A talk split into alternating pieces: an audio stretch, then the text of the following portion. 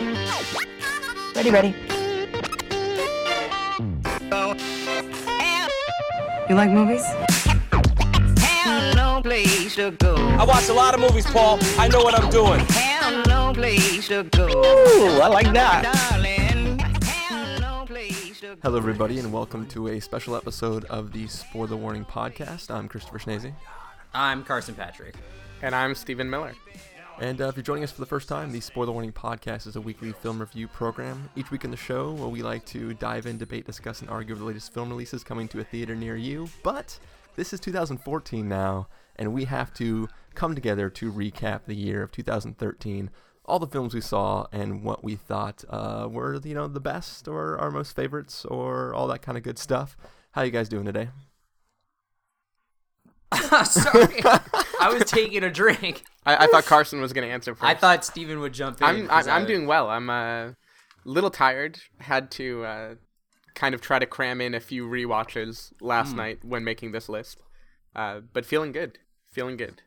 I- Yeah. I'm, I'm feeling well. Uh, Stephen texted me last night or this morning at like 2:30 a.m. to ask if we can push back the record time. I, I almost responded to you right then because I totally woke up and I was like, I didn't know why I woke up and I was like, what time is it? And then I saw I had a text message on my phone. I'm like, oh, Stephen texted me. He must have just got out of a movie or something. Yeah, I I was pretty busy. Um, but you should put your phone on silent. By the way, everyone knows that is text etiquette. Yeah, come on, dude. Yeah, but it, it, it my phone is also my alarm clock. And Uh, I can't risk th- the the phone. Like basically, the I use a particular. Everybody really cares about this. Is what they tune in for. But uh, I use a special app um, as my alarm clock because you know the built-in app isn't good like enough the for sleep app or something. me. No, it's uh, it's called Rise. Okay. Um, and rise and rise again. uh, this company uh, who makes the Rise app, they update it a lot, and sometimes when they update it, it changes core functionality or it doesn't work exactly the way it did right before the update. And thanks to iOS 7's automatic updates, um, sometimes I don't wake up because the phone treats like the way it snoozes and stuff differently. So I can't risk turning my phone on silent and having the alarm app override the silentness of the phone. I mean, I could turn on the do not disturb junk between, you know, the hours that Stephen's awake, but it's just more work than it's worth. And usually I'll sleep through a single bleep, but for some reason last night I was so like chewing over the movies of this year that uh it woke me up and then I couldn't go back to sleep because I was thinking like, "Ah, dang it. What what's going to go on this list? Should I turn roll over and keep trying to figure out stuff or should I try to go back to sleep?" But anyways, whatever. Was what is your rise app? What? How does it wake you up? Is this like a lot of Bane chanting? yes. Time to wake up, you know. Um, Powerful agents to the uninitiated. Take Uh, this city. No, it's just a it's it's an alarm sound that is light enough that I can wake up without theoretically disturbing the rest of the people in my house. So Mm. That is true. There are other people in your uh, studio. That's right. Um, I'm so dedicated to the podcast that I sleep in the studio. You know, But how are you doing? But really, like the that. studio is soundproof, so it shouldn't um shouldn't bother anyone else. Yeah, yeah, of course, soundproof. Yeah, Um, but anyways, how are you doing today, Carson? I'm I'm doing well. Are, I are you got my I uh, you know I did my my my pre-ritual pre-episode rituals.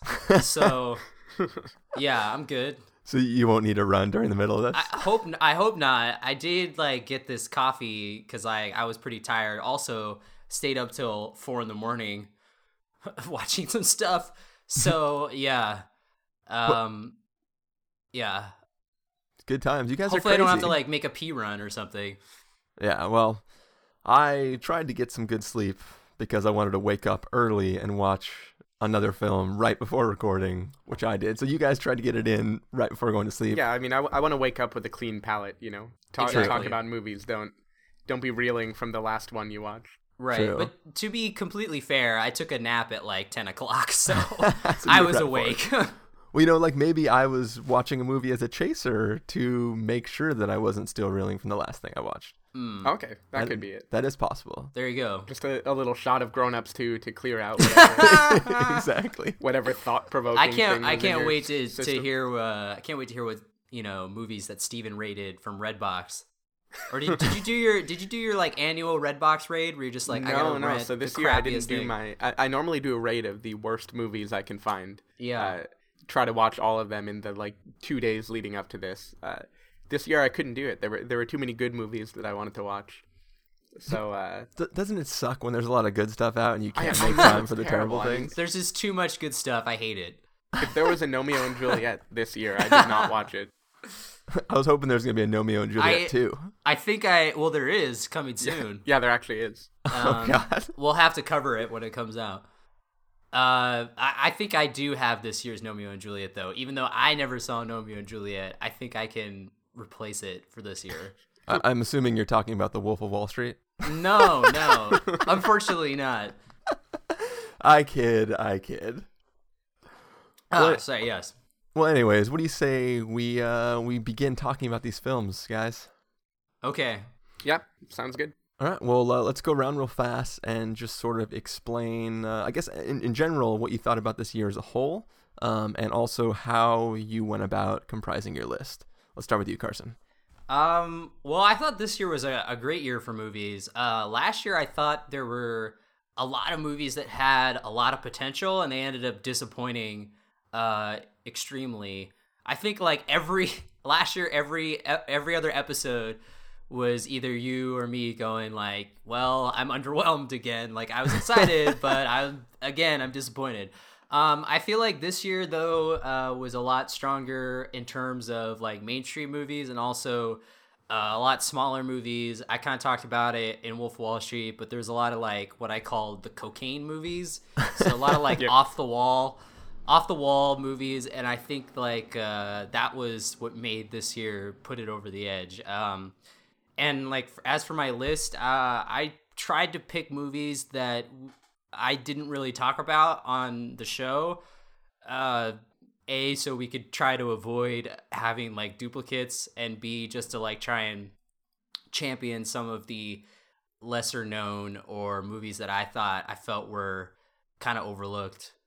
So yeah, but my number one film is uh that stayed the same, but like the rest I tried to fill with uh like you know like I said movies that kind of were overlooked and stuff. Gotcha, Stephen?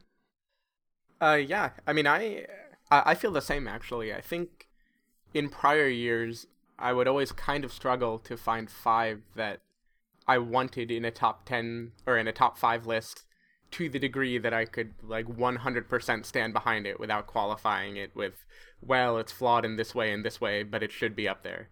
Um, and, and this year I found I had the opposite problem. I mean, there are there are a lot of movies that I really enjoyed Yeah. uh, that I really would have wanted to give a shout out to.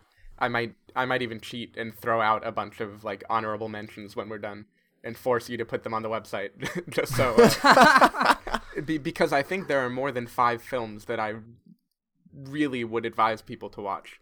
Yeah. Um Yeah, I, I mean especially this year for me, so like you Chris, I'm kind of a sappy hearted I don't even know I don't even know what to say. Pansy. um Yeah. and, and th- this was a really good year for like charming indie movies. I mean, th- Yeah. I, I can think of at least like six off the top of my head that that I loved watching that just couldn't make this list. Um, same thing for like kind of powerful thriller type films. There were a lot of good ones there, big blockbusters, just everything. I, I felt like it was a really well rounded year. Um, Yeah. Yeah. totally up my alley in terms of the type of movies that they had.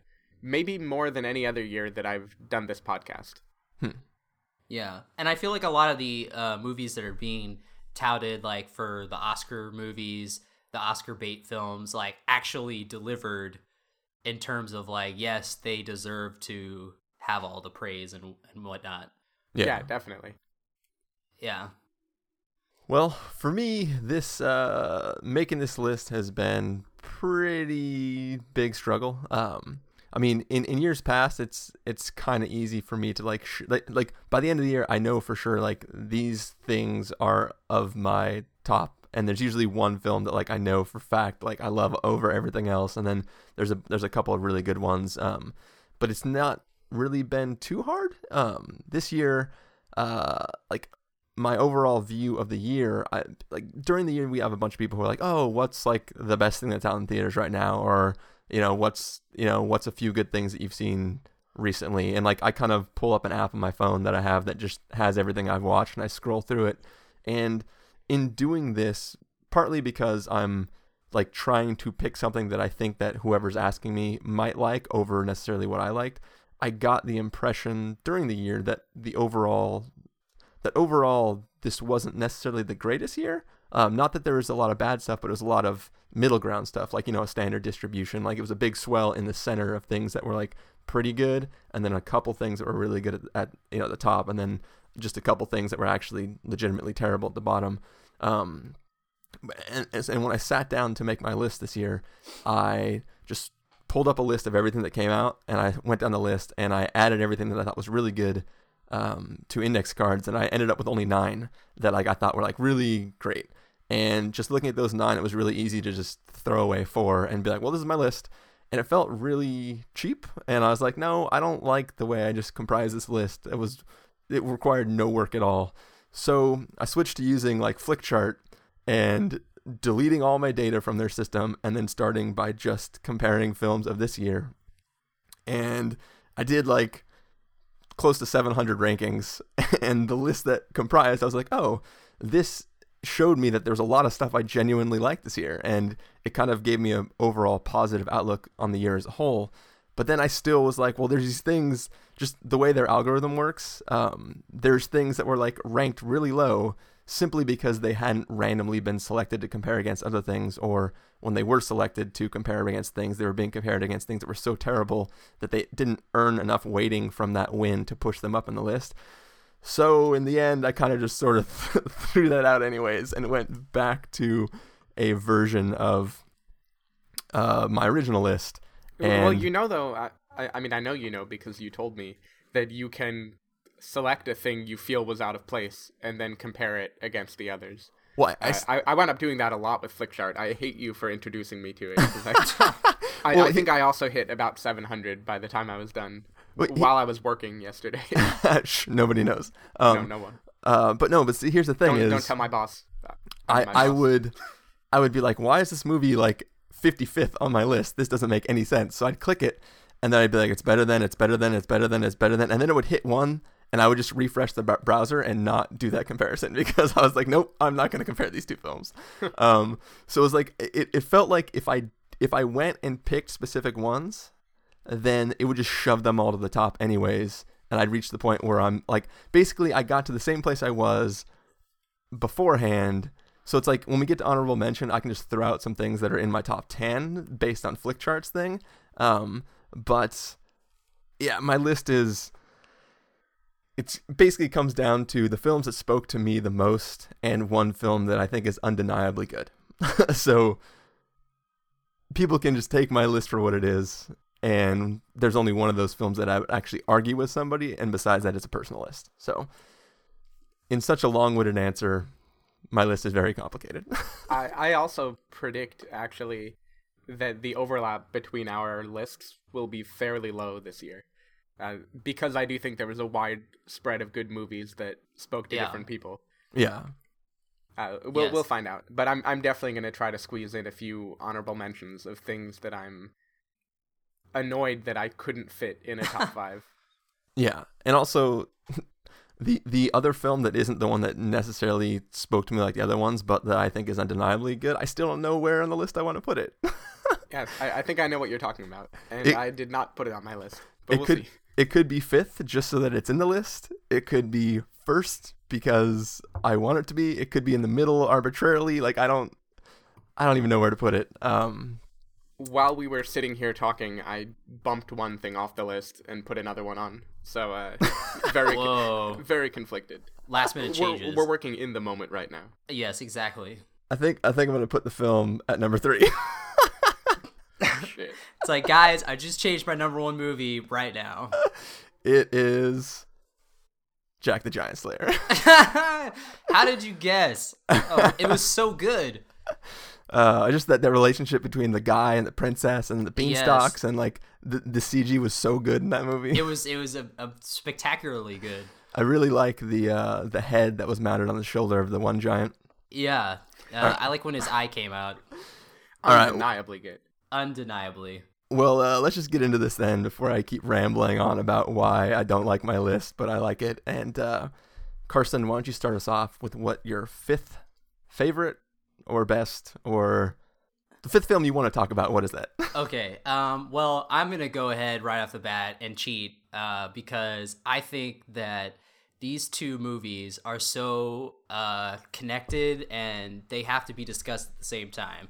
Um, well, one is a film called uh, that I feel like was very very overlooked. It was called Berberian Sound Studio, and uh, this is a film that stars Toby Jones, and uh, he's a sound guy, and he's hired to work on a Italian horror film.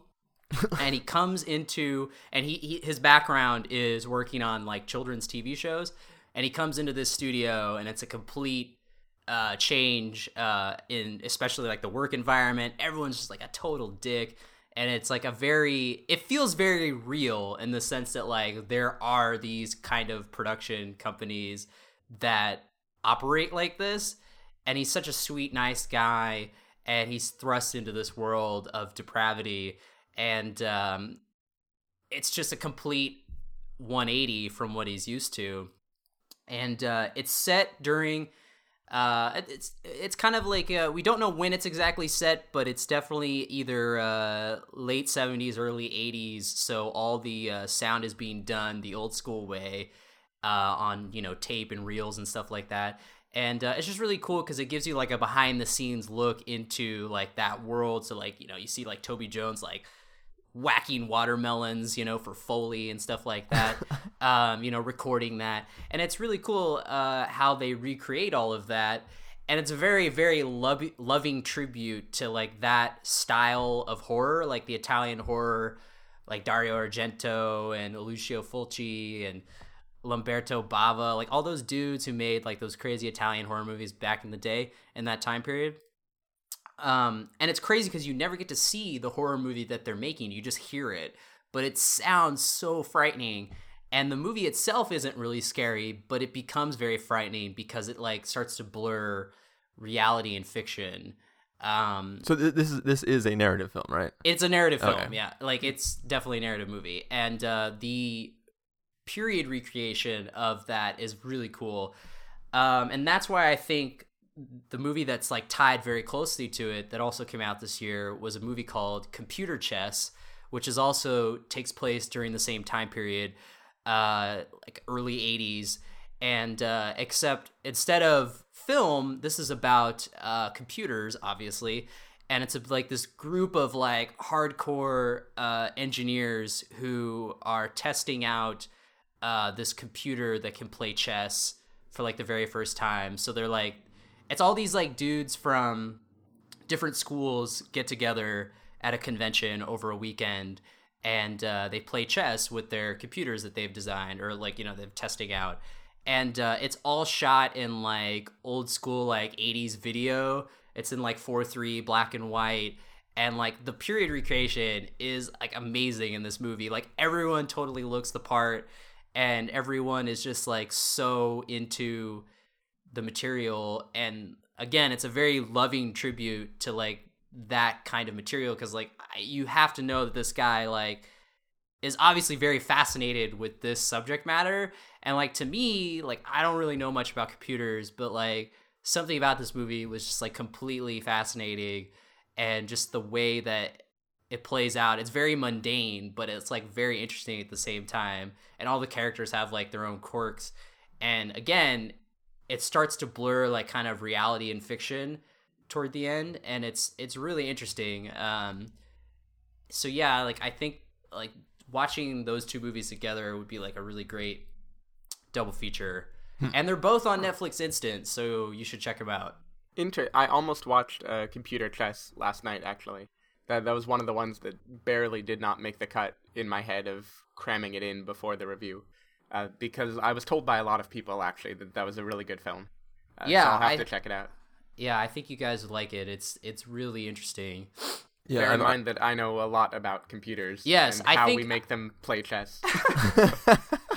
I don't know. You might have like a I don't know. You might get like a deeper enjoyment out of it. I don't know, but like it is like one of the nerdiest movies I've ever seen. Like the the fact that like like like I said, I think the guy like knows like a lot about that kind of world and like is very passionate about it, and uh, it it comes through in waves. You can you can feel it.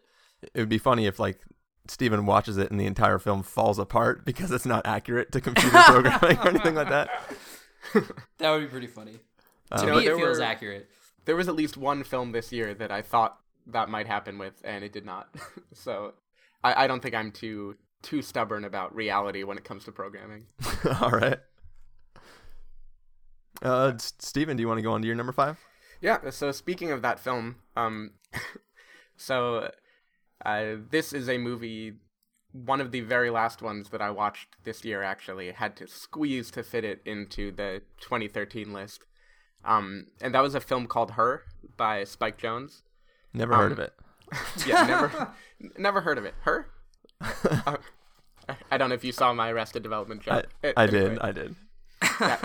so, so anyway, th- this is a movie Egg. for anyone who who maybe hasn't heard of it yet. Um, starring uh, Joaquin Phoenix, uh, who falls in love with his operating system, um, a computer played by Scarlett Johansson. And going into it as a person who works in artificial intelligence, I was prepared to have this movie be ruined by its portrayal of AI. Like, like, like it's so easy for a sci-fi movie to just completely take me out if they, uh, you, you know, if they do something that I know as a person who works in this field could never happen, or Yeah. or just portray it in in a way that like betrays a misunderstanding of how it works. Yeah. Um, and this movie did not suffer from that at all. Uh, and and of course the, th- this was a sci-fi in the traditional sense, uh, in the sense that it does build a world uh, and develop it, this universe in I don't know what time it's supposed to be in L.A. Uh, you know, a few decades later.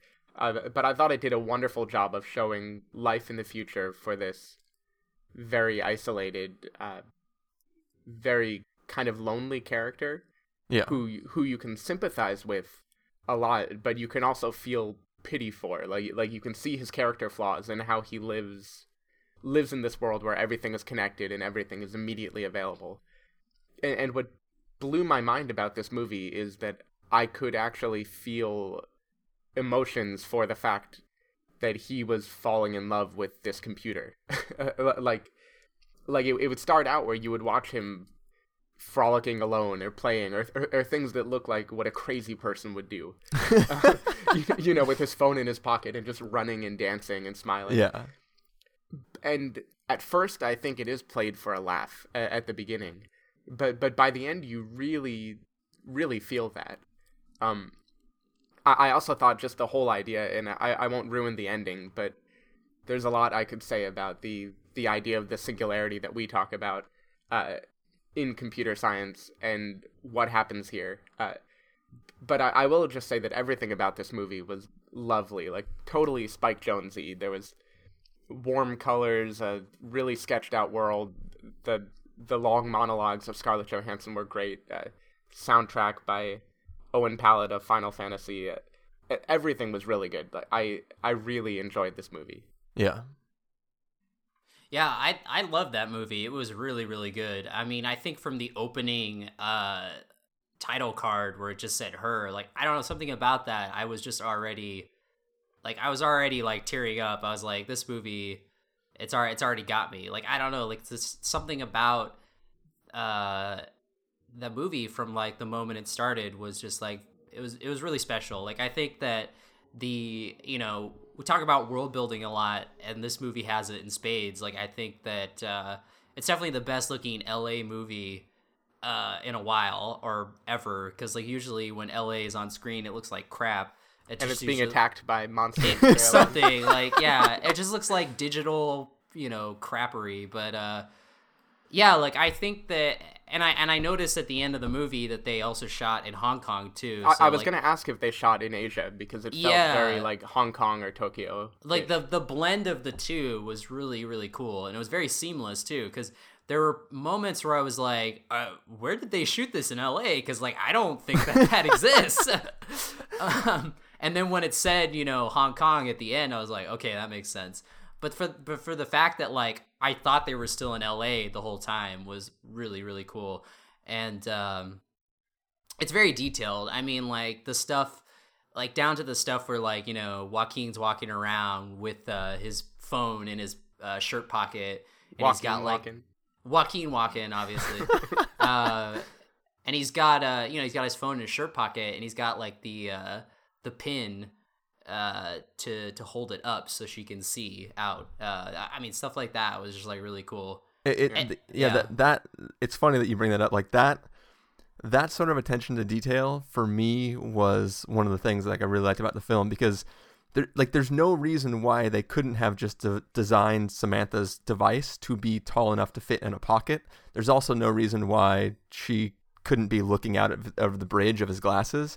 Um, but instead, they had one device that everyone in this world can use, and because it's too short to, to fit out of a pocket, he always has the pins. They never say like, "Oh, I'm going to pin this so that it sticks out." It's just like a, a little touch of the world of like it was. It's definitely a conscious decision to make it that way, and like little touches like that in the film are pretty awesome to just to see them do things like that. It makes it feel real as opposed to feel like a like stylized vision of the future. It feels like the real version of this future. Right. Yeah. It's like he actually fleshed out what this future would look like. Yeah. Uh, the the same with the way people have this computer in their pocket and they connect it to their monitors when they're working and uh, they play games on it and so when they play the game the audio can hear the other audio going in. I, I don't know there, uh, just every detail the way they played games together the way the um the way the desktop environments were in 3D and they controlled that with this like touchpad and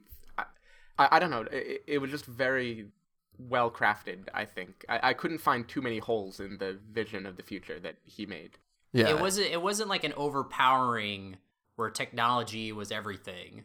Like there was still like some shred of like the present in there. Like I, I felt like that all the tech stuff to me felt completely plausible in terms of like, yeah, I could see that, you know, being how it is, you know, a couple years down the line or whatever. Yeah, and, from an emotional standpoint, like this this trailer was like a Walter Mitty trailer, like for me. Like I've been waiting for most of this year to see this damn movie, um, and was kind of annoyed that it didn't come out earlier, and that I had to like rush to see it before, so it could be in consideration for talking. Um, but uh, one thing that's been annoying me really bad is in the theater, the reception of this trailer is like groaning to some people. Like a lot of times, like people are like, "Oh, what's this movie?" And then as soon as like the you know everybody refers to this as the movie about Joaquin Phoenix falling in love with Siri, and um, every time I like am sitting in a theater and the trailer plays, um, without even having seen the movie, anytime somebody be like, "Ugh," or a groan, or I could hear their eyes rolling back in their head, I, it made me angry because like I don't get what I mean. If if you see the movie and you don't like it, like that's cool. Like you are allowed to not like it, but why is the concept so like grown worthy to people? Like I don't get it. Like it seems very authentic and um yeah, I don't know. That's just been. I just wanted to voice that something that's been annoying me sitting in theaters seeing this trailer um, Yeah. for since it came out. A- and I I, think- think, what what kept it from being that really was Scarlett Johansson. Uh, I I mean the the voice performance that she gave here to give Samantha a real character and show you from the outset that you know in, in nerdy terms this passed the Turing test. Like this is a this is a machine that is indistinguishable from a person and has an actual consciousness and set of feelings. Uh, Yeah, and and the way that she plays that and slowly learns throughout the film i i just i i love that. I i think it's what really kept this from being the pathetic story of a man who fell in love with siri. Yeah, Yeah, I think that um I think it's a concept that could have gone like horribly south, but in the hands of Spike Jonze, uh it doesn't. Like I, I feel like if people know like they should know better once they see from the director of being John Malkovich uh you know flash up during the trailer cuz like I feel like that is a sign that's like okay this is a concept that's in good hands. It's not like, you know, from, you know, Brett Ratner or something. Like it's it's definitely, you know, not being played for broad comedy or anything like that. yeah. I, I I mean, in my mind, where Robot and Frank fell flat to me as a person who works in this field, this movie succeeded in making me believe in the relationship that was taking place. Yeah. Yeah, I like Robot and Frank, but I mean, it was kind of two different things. Like he didn't fall in love with Frank or the robot. Yeah, I, I the thought robot that was didn't the fall. subtext. Okay, That would be a weird movie. he wanted to. he wasn't a sex robot or anything. All right, so uh, should I go on to my number five? Yes, go Let's for hear it. it. All right. So starting with my first movie that just spoke to me that whatever it may feel cheap to put on the list, but it's just a film that I identified with way too much. Um, that is The Spectacular Now. Um, so it's basically the story of this high school kid who just like he's at the end of his high school career and he's just not growing up and that's like one of the main themes of this film is like he's not ready to be an adult yet and his relationships with his girlfriend and new love interests um, all kind of play into that uh, the way his family dynamic is the fact that his father left when he was younger. Um, there's a bunch of things that all play into this character and it's it's a thing that just where the story's going and the progression of his character and like he's sort of just the party animal the crazy dude who just wants to have fun and he meets like a very innocent young girl who like in a way he's good for her because he's helping her br- branch out but he's also this bad guy who is probably going to be a bad influence on her and just watching the progression of their relationship and how he is learning or not learning over the course of the film it just really identified with with me. And like I I remember in high school where like I was not ready for high school to end. Like not that I was a super cool party guy in high school but it was just like I wasn't sure what I wanted to do with my life and wasn't necessarily on a a trajectory that um, was even a trajectory at all. I was kind of just like, okay, whatever. I'm gonna graduate high school. I'll go to community college, then I'll transfer to some place. I don't really care. And um, I don't know, there's something about Sutter's character really uh, hit me. And even like my high school relationships that I had, um, I felt an aspect of those in um, him and like how how he acted. So I, this is just a film that I've, I've rewatched. I've seen it twice, and uh, both times I'm really just it it just it didn't feel like it could be my life, but there was aspects of my life that were parallel with with him, and because of that, it was just a film that I walked away being very enamored with. So there you go. Yeah, I definitely one of the best movies of the year. Like I, I think that uh, the the guys who wrote this, who also wrote 500 Days of Summer, uh, it's a, a testament to their writing skills because, uh, I if you had to tell me which movie was better, I don't know. I don't know what I would choose because I think they're two very different movies, but they kind of tackle the same themes and stuff. And uh, this one's obviously a lot darker. Uh, but yeah, very authentic. And uh, Miles Teller, man, I will watch that guy till the end of time. He is, uh, he's definitely like the best new young actor out there. Uh, same with Shailene Woodley, like she's really good too. And, and this is the movie that made me come around on Miles Teller because I wasn't. It's not that I wasn't a huge fan of him. It's just the, the characters he was playing, I didn't like. Oh, you, you mean Yeah. 21, and, 21 and up didn't do it? 21 and over was pretty funny though. yeah. It, it- basically, whenever he's like, uh, He was playing a lot of the same type of characters, yeah. Yeah, yeah, and, and even even the character Sutter is not necessarily that far off from those characters, but he's more human to like he's he's he acts out, but I don't think he's really a bad guy. Like he cares, but he he he's putting up this front and he acts a certain way that is maybe counter to how he would like to be, but it's sort of just the persona he's created. So um, I, I don't know, just the movie worked for me on a million different levels, and uh, I sort of just loved it. So Did you did you see the movie Rabbit Hole? I did not. Okay, because he's in that. That was like one of his first big roles, and it's a very. uh That was like the first thing I ever saw him in, so it was weird because then then after that he did like Footloose and the Twenty One Over, like those kind of roles. Yeah. So that was I was that's where it tipped me off. I was like, this guy is good because like he went from like hardcore drama to like wacky comedy, and he played them both really well. Gotcha.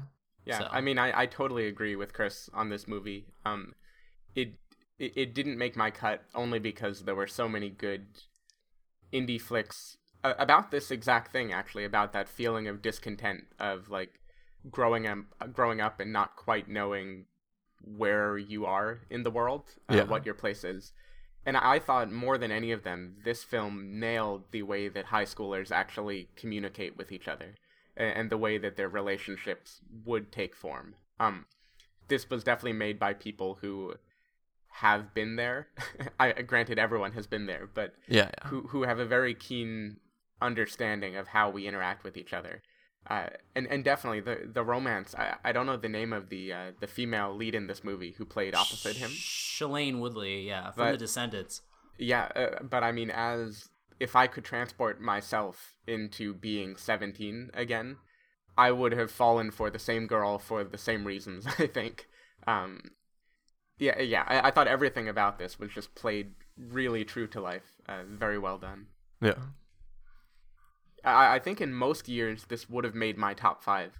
It's actually a testament to how many movies I loved this year that that it didn't make it.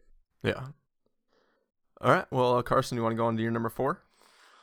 Okay, uh, number four is uh, definitely the best theatrical uh, experience I had this year. Uh, like purely uh, just personal, uh, personal wise. Uh, definitely the best IMAX 3D experience I've had by far. The. Desolation of Smaug. Uh, yes. How did you guess? Frances Ha. Smaug is just so good looking. Uh, yeah, Frances Ha. You just need to see her in 3D. Frances Ha looked great on IMAX 3D. I mean, she it, just dances right out of the screen. I don't think it needed to be that way, but I mean, why not? Um, no, and I think that I know what you're thinking. Gravity. No, I love the crap out of Metallica through the Never, and I'm sure it will be not on anyone else's list. But I want to champion this movie because, I had I had to bump it for spectacular now. but I mean, they're really the same kind of movie if you think about it. Yeah. I I mean, I am a huge fan of Metallica, but I feel like this movie can play to people who have uh, no inkling of uh, knowledge of Metallica. Like, I think that uh, not only does it work as like a really badass concert movie, but it's like a badass movie in general because there's like this really awesome narrative uh, weaved through it. Starring uh, Dane DeHaan, aka Cricket, our favorite cripple on this podcast, uh, and uh, he plays he plays a roadie for Metallica in this movie, and he has to go out for whatever reason, some MacGuffin, and uh, he, you know, the apocalypse basically happens while he's out on the streets, and all the songs ref- or all the events reflect like the songs that they're playing in the concert and like this is better than like the front row seat good. Like i've never been to a metallica concert but like this felt like i was right there next to them all and like seriously the loudest movie i've ever watched ever. Like this movie I, my ears were ringing. Like it was hard to hear after. It was amazing. Like the the imax the irvine spectrum imax theater was like literally getting a workout from the the sound design in this movie. Um and it's like very very striking. Like the the movie is uh really well directed. Like this was not like some justin bieber one direction like concert movie that they crapped out in like a month. Like this was like a very well thought out and crafted uh movie. Like it it it's really really spectacular and like there's a lot of really striking memorable visuals uh near the end there's uh, a sequence in particular that's like still like that will stay with me like it's one of the coolest things i've seen so i will i heartily recommend this movie The, the Steve, only Steve thing, and I are still waiting for the. Just kidding. so the the only thing I know about this movie is the trailer that never ended before Elysium. Uh, I.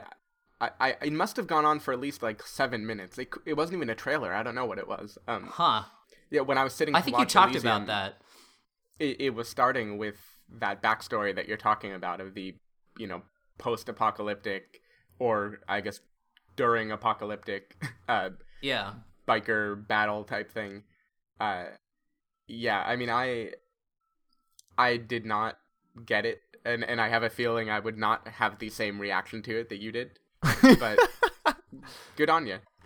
yeah, for for me, like I mean, Metallica is Metallica. Uh, obviously they, um, like I was never a huge fan of theirs. Uh, I was sort of annoyed with their whole like Napster, I hate the world. We're gonna like sue everybody out of existence type thing, or like all the stories you hear every once in a while of like we're gonna sue this band for using like the E and the F chord because we invented those. Um, all those like weird stories about Metallica just have left a sour metallic taste in my mouth. Um, so like just you describing the you describing the, the the plot of this film being that like not only is there roadie like experiencing the apocalypse, but like metaphorically their music is what the apocalypse will be. Like just the the audacity of like portraying their music as being like so like I don't know. There's something about like the metaphor for me is just sort of annoying, and I don't know I, why. I mean, I think for me, I'm just not. I I'm not a metalhead, and I don't resonate with that aesthetic. But I can. I know plenty of people who do, and I, I can think of a few people in particular who would probably love this film, but I would not be one of them. yeah, Uh, I mean, I think that I, I I didn't. I don't know, like what I said. Like, th- their songs kind of like go with. Not, it doesn't like completely go with, but they're like there's like little things that like sync everything up. I don't think it's like a metaphor for like, oh, we're like the you know bringers of doom or whatever. But uh, I just think that like it it reflects like what's happening in the narrative and like on stage too because there's like obviously like pyrotechnics and stuff going on on stage like it it really is like i know you guys think i'm just like joking or whatever but uh it really is like a very unique take on like this kind of genre definitely like the most entertaining one i've seen yeah, and I, I don't I don't doubt it. It's just like in my head, I just went to a negative place immediately. Um, Well, no, I mean, I I feel like most people would, but I mean, it got like a lot of. I mean, it's got like a really high like rating and it's got a lot of praise for it. I just feel like it is a movie. Like when it came out and when I knew it was coming out, I was like, well, I'm definitely gonna watch it, but like I feel like no one else will because it just seems like so like bizarre and obscure that like who's gonna go see it? Like it's not. It doesn't have like that appeal of well like a like a One Direction or whatever. Like they have like wait, they like, have an uh, appeal. Well, you know what I mean. Like they have Yeah, like yeah, a, they have like a ton of fans, and like they'll show up regardless, you know, and be like, "Oh my god, it's my husband" or whatever. uh, you know, even like even like Justin Bieber, who like will go to like a brothel and spit on his fans and stuff, and yet he'll still have girls showing up to the theater He has fans know, in a brothel. screaming uh, his name. What What are you saying about Bieber fans? I'm saying that they'll they'll stick with them even after like he becomes like the biggest tool. So After, after he has sex with a lot of Brazilian hookers. all Like right. Tool fans. Well, on that note, Stephen, do you want to take us into your uh, number four? Yeah, I mean, my number four is very similar actually. Um, Good. in feeling and the reaction it gave me, uh, and that is Before Midnight. totally, totally in the same uh, genre. Yeah. Pretty, and, and this is a film right before the apocalypse, which will take place at uh, Yes. at midnight. At midnight. No, yeah. but so, so for those who are unaware, um, Before Midnight is the third in a series of Before movies: Before Sunrise, Before Sunset, Before Midnight. Uh, and I had actually not seen any of them uh, when I first watched Before Midnight, so I, I went in knowing nothing except for that Linklater is kind of like a pretentious dude who likes to, you know, ha- have movies where people have philosophic conversations that couldn't ever happen in reality. Um, yeah, like in like in the Bad News Bears remake. yeah, definitely. So or thi- you know, this- in, in like a Scanner Darkly or Waking S- Life. S- So School thi- of this was yeah, the no, first no, of the yeah, I three that you mean. watched. Sorry, what was that? Th- this was the first of the three that you watched. Yes, this was the first Huh. that I watched. Interesting. and and so after watching it i immediately had to go back and check out the others because i can't i can't review this in isolation uh, i mean they're really a the the film has to be taken with the other two movies to capture uh, the feeling behind it Uh, uh, so the basic premise of these movies is that uh, these two people, Jesse and Celine, uh, met in Europe 18 years ago, kind of like the European version of Lost in Translation.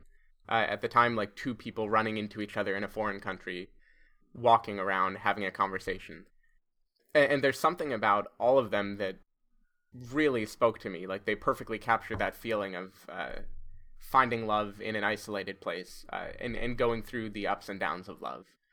Uh, and this one went a step further than like the Lost in Translation vibe, uh, because in this it looks at what would have happened if Bill Murray and Scarlett Johansson had stayed together, started a life together, and then started to drift apart and contemplate divorce. um, and, Yeah. and, and and there's like a there's a depth to that that could be unbelievably frustrating to watch because in a sense you're just watching people have an argument uh, for two hours in what couldn't have been more than like 30 takes total i, I don't know they're like they were very long cuts of an argument uh, The yeah. I was just gonna say like that scene where they're in the car, it probably goes on for like a good twenty minutes, and it's Yeah, I like think one so. unbroken take. Yeah. yeah or or the scene and maybe through the magic of cinema they did hide little cuts in there that i didn't notice but the the argument scene in the hotel that has to be at least like 40 minutes long right and, and i'm sure there are cuts in between Yeah, there were definitely cuts. Yeah, in yeah. there. It just feels very you know continuous. yeah so in one way i think the criticism i was going in with was correct the conversations are a little unbelievable in the sense that there's no way real people are this clever or good at vocalizing their feelings. But at the same time, it was also unbelievable in how engrossing and how much the uh, the acting resonated with me. Uh, I mean, you can really tell that uh, Ethan Hawke and Julie Delpy had a part in making this film and writing the script. Uh, because there's something about it that just flows so naturally as these two characters communicating with each other. Yeah. Um, Yeah, I don't like. I don't know what was like. I don't know how much was scripted because it all feels very natural. Yeah. Well, so I know that they are co-screenwriters in this movie. Yeah, and they So- were on the second one too. Yes. So they definitely went back and forth. They definitely had like a hand in creating it and shaping it, but like.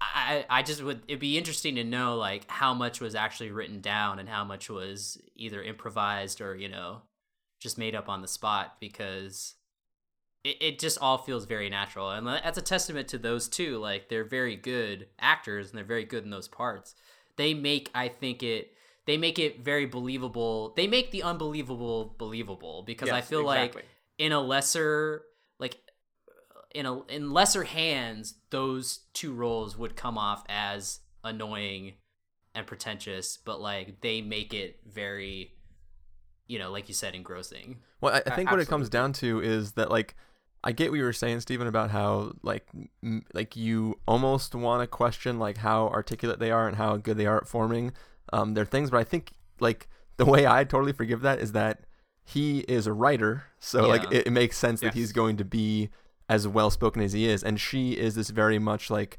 empowered woman who who has like strived to be that way. Like so it's like it seems like on on the one hand they might be sort of a heightened version of a character, but it feels completely authentic to me because of what those the roles of those people are to be that like the characters are made in the way that they would it, like it doesn't feel Yeah. like a Gil- Gilmore Girls episode or something where it's like nobody talks like that. What the hell is going on? it Um, definitely like, fits their characters yeah, it feels Yeah. like like maybe I don't talk that way, but they They hundred percent do. Yeah, and Yeah. If, if anyone could make that dialogue believable, I think it is these two characters and these Yeah. two Right. actors. yeah Uh, for sure. wait uh, so like I- oh sorry go ahead Oh, I, I was just gonna say, I what I thought this really nailed, and what has kind of been a theme this year, is that vague feeling of discontent, where things aren't, nothing is going wrong, but things aren't quite going right either. I mean, m- most of these were in coming of age movies this year, like Frances Ha post college, or you know, The Way Way Back for this kid, or Spectacular Now. Uh, but this this had that same feeling of what do we do now, but with wiser characters that actually had something I felt very meaningful to say. I mean, e- even the first time I watched this, prior to seeing the other two, knowing nothing about who Jesse and Celine were, I, I was completely engrossed in it. And, and after going back and watching the history and rewatching it, you know, it was a 10x effect. Hmm. No, that's what I was going to ask you is that you obviously enjoyed it having not seen the first two. But then that, yeah, that was my question is like, did you enjoy it more after having seen the others? Oh, mu- much more. Yeah. Definitely. But it, it was kind of interesting to watch to watch Before Sunrise knowing how Before Midnight would end. Uh, Yeah. like, like knowing where these characters were going. Well, de- yeah, And- it definitely flavors all the experiences that um did, did you did you watch them completely in reverse chronological order like did you start with the second one okay No, after after watching Before Midnight, I immediately wrote down like you need to watch Before Sunrise. I, I, I kind of I kind of wish that you would have watched the second one second and then the first one Memento last. style. Um, well, no, just because it would be really interesting to have like a off the air, completely spoiler conversation with you about uh, certain beats in all of them Yeah. and where like because part part of the uh, genius of the film is or the films in general is that there's stuff that you aren't told has happened that through the course of conversation is slowly revealed to you. And if you are viewing one and two from like so basically two like there's a there's a huge gap of time that takes place between one and two and then two and three. So in two you find out about stuff like when you start the movie you, there's a lot of information you simply do not have. And as two progresses you are picking up on little bits of uh, stuff that explain where the characters have gone between that first film and now and then in the third obviously there's many times where the same thing happens but having already had all the knowledge of the third uh, i wonder how those reveals work for you since they're not a reveal because you already have the full knowledge of those bits of information Right, and, and because I had the full knowledge, there was really no reveal in any Yeah, of yeah. these films. Um, and to me, that was perfectly fine. It, it was all about the the dialogue and the journey getting there. And I, I'll wear my heart on my sleeve. Like I was a complete sap. I watched Before Sunrise on a plane ride about to land in Germany and getting on the train, which is the setting of Before Sunrise. Uh, Before Sunset was also on a plane. The second time I watched Before Midnight was on a train in Japan. Like this is very, it's a really good movie to watch when you are alone, Traveling. you know, traveling far away, not knowing what's going to happen, and thinking blindly like, hey, maybe maybe this will happen to me. Yeah. and it and it didn't. But I I, I just love. I I just love that these movies exist. Uh, I think Before Sunrise is easily like my top five romantic films of all time. yeah And while this doesn't strike the chord that that does, because this is not a love story so much as a trying to stay in love story, I think this is, even if not as uh, heart wrenching, I think it's probably wiser and deeper than the other movies were. well to take a line from the narrator of 500 days of summer this is not a love story it's a story about love Mm. Yes. so there you I go. just want to. I, I would say that uh, I would make the statement that that these three movies are a perfect trilogy. Like I just have no problems with them. yeah Yes, take the, take I would that agree with lucas Yeah, take yeah, sh- shove it. Take your Ewoks and shove it. Um, no, yeah, like I like when I saw Before Midnight, obviously being a fan of the other two, like that was just like a culmination. Like I was just like they completely did it. Like they com- that was everything that I like was hoping it would be, and uh, it was like a perfect way to cap that off. yeah I, I read a great conversation on a message board about if they make a fourth movie, what will they call it? And someone said to just do B4, the number four. that's awesome i approve And he falls. In, Ethan Hawke falls in love with his iPhone, obviously. uh, So, they, they do have iphones in the third movie yeah. I, I do also want to say that I love, I love the idea of these movies aging kind of in the way that the like Seven Up series of films checks in on people every seven years. Uh, Yeah. I, I just love the idea of a continuing story, and I would, I would love it if nine years from now we get another before movie. Maybe, maybe they're still together. Maybe they've been divorced. I don't know, but I would love to keep watching them. Yeah, I would keep watching them. I hope I don't know if they will continue them. Mhm. But yeah, I mean, it's definitely the characters are so good that you you want to keep watching them. Yeah, no, sure. I I believe so. Also, um, I I would de- I, I don't know if they could pull off another one, but I would definitely watch it. Um, I envision sort of a fourth one, possibly being one of them has passed away and the other one is still like talking to them. Um, I not like in a weird paranormal way, but I mean like remembering them and or Like talking to the to the grave.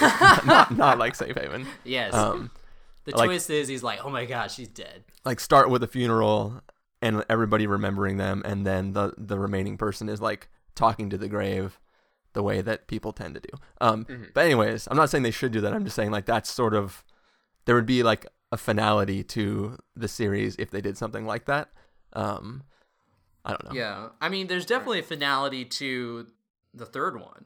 I feel like, um, but and also it leaves it open ended. But I think that no, but I, I think that the like best kind of finality. I, I think that it's a, it's ambiguous, but like at the same time, if they if this is their last one, if they decide not to make any more, like it's definitely there's definitely a finality to it. Like you Yeah, can say like, okay, well that's it.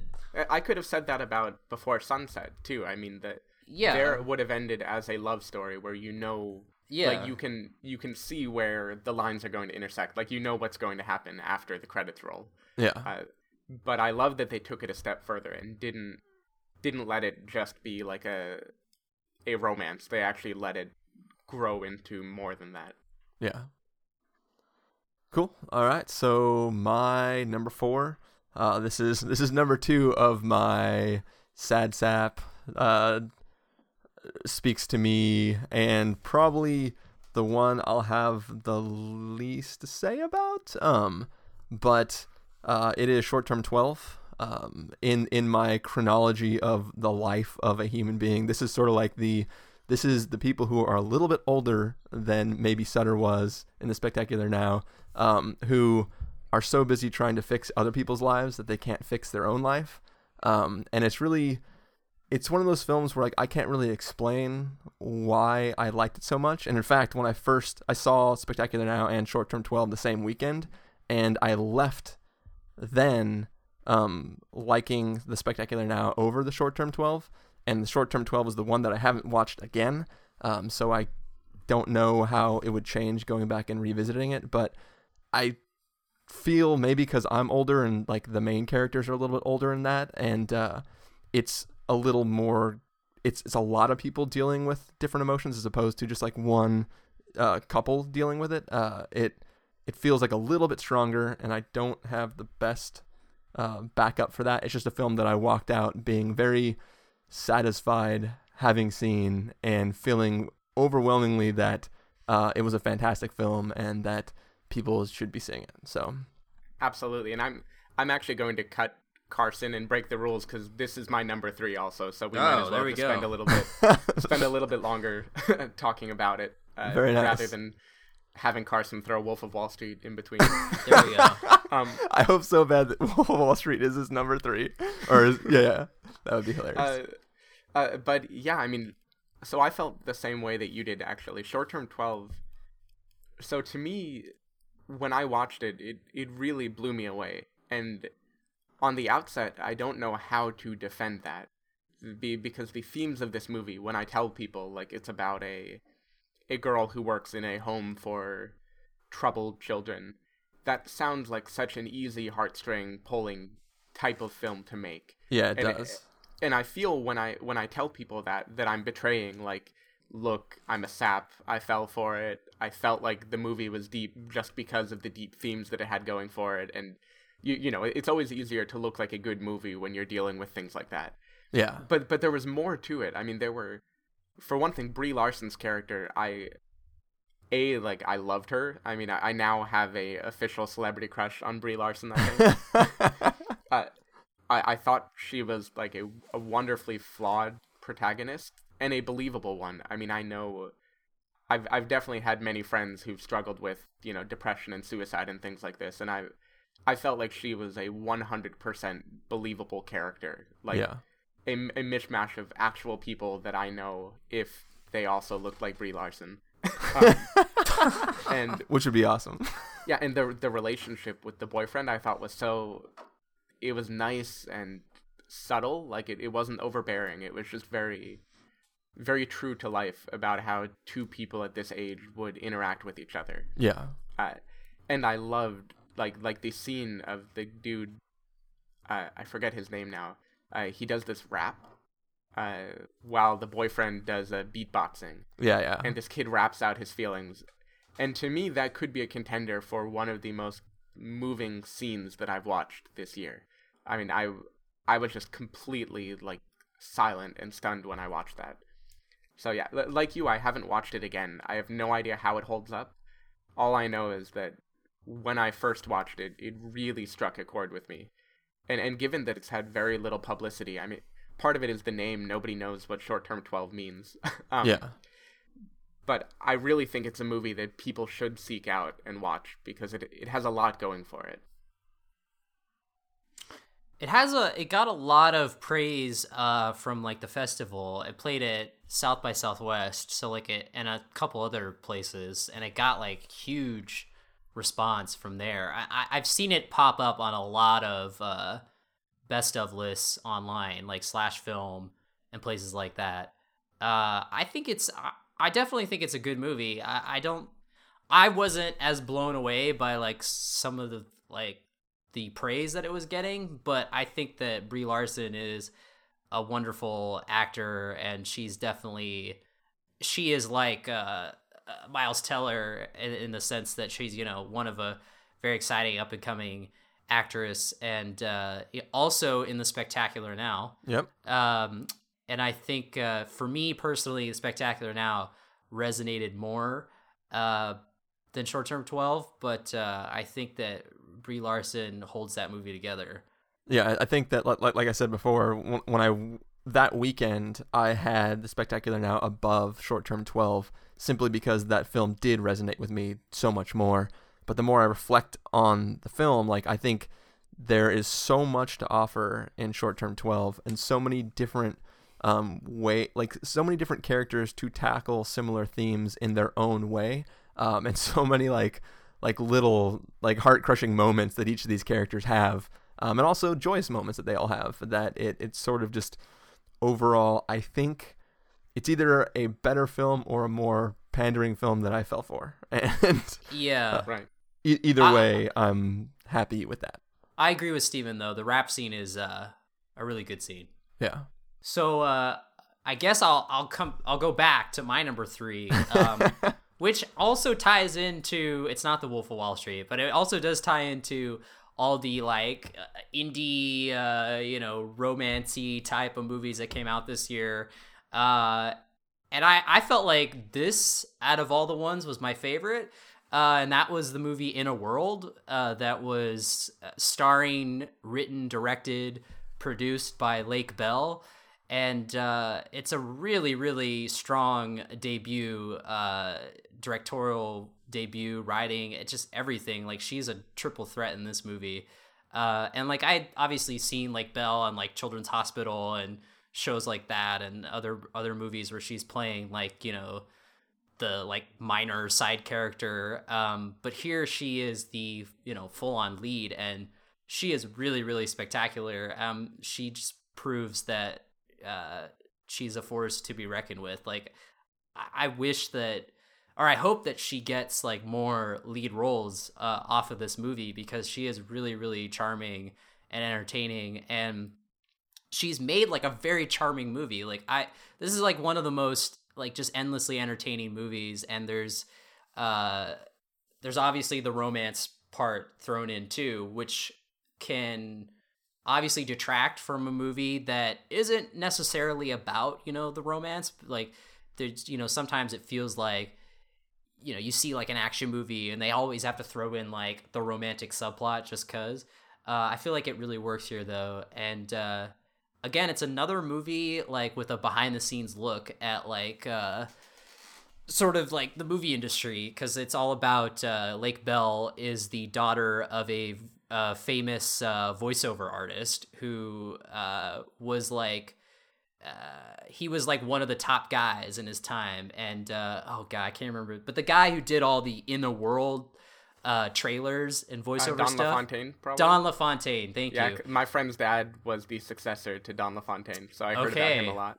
Okay, yeah. So like that's interesting. Yeah, like so like in the movie uh, they they totally, you know, Don LaFontaine is like the, you know, uh, jumping off point and Lake Bell's father in the movie, who is a fictional character, he was supposed to be like Don LaFontaine's like rival uh, in their heyday. And uh, Lake Bell is an aspiring voiceover artist, and you know everyone tells her that like you know women can't be uh, voiceover artists and all this, and uh, it's basically her trying to make it uh, in that world, and uh, yeah, it's really really good. It's very very funny and it's very smart, and it doesn't end the way you would think it would.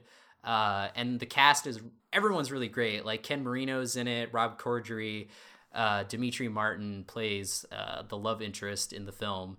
Uh, like Nick Offerman shows up, and uh, there's a couple really good cameos, and uh, it, it's a really like sly look on like that industry, and uh, very interesting too because you learn a lot about all the the different intricacies of voiceover work, which I think is really cool. It, it's a it's a very very fun movie.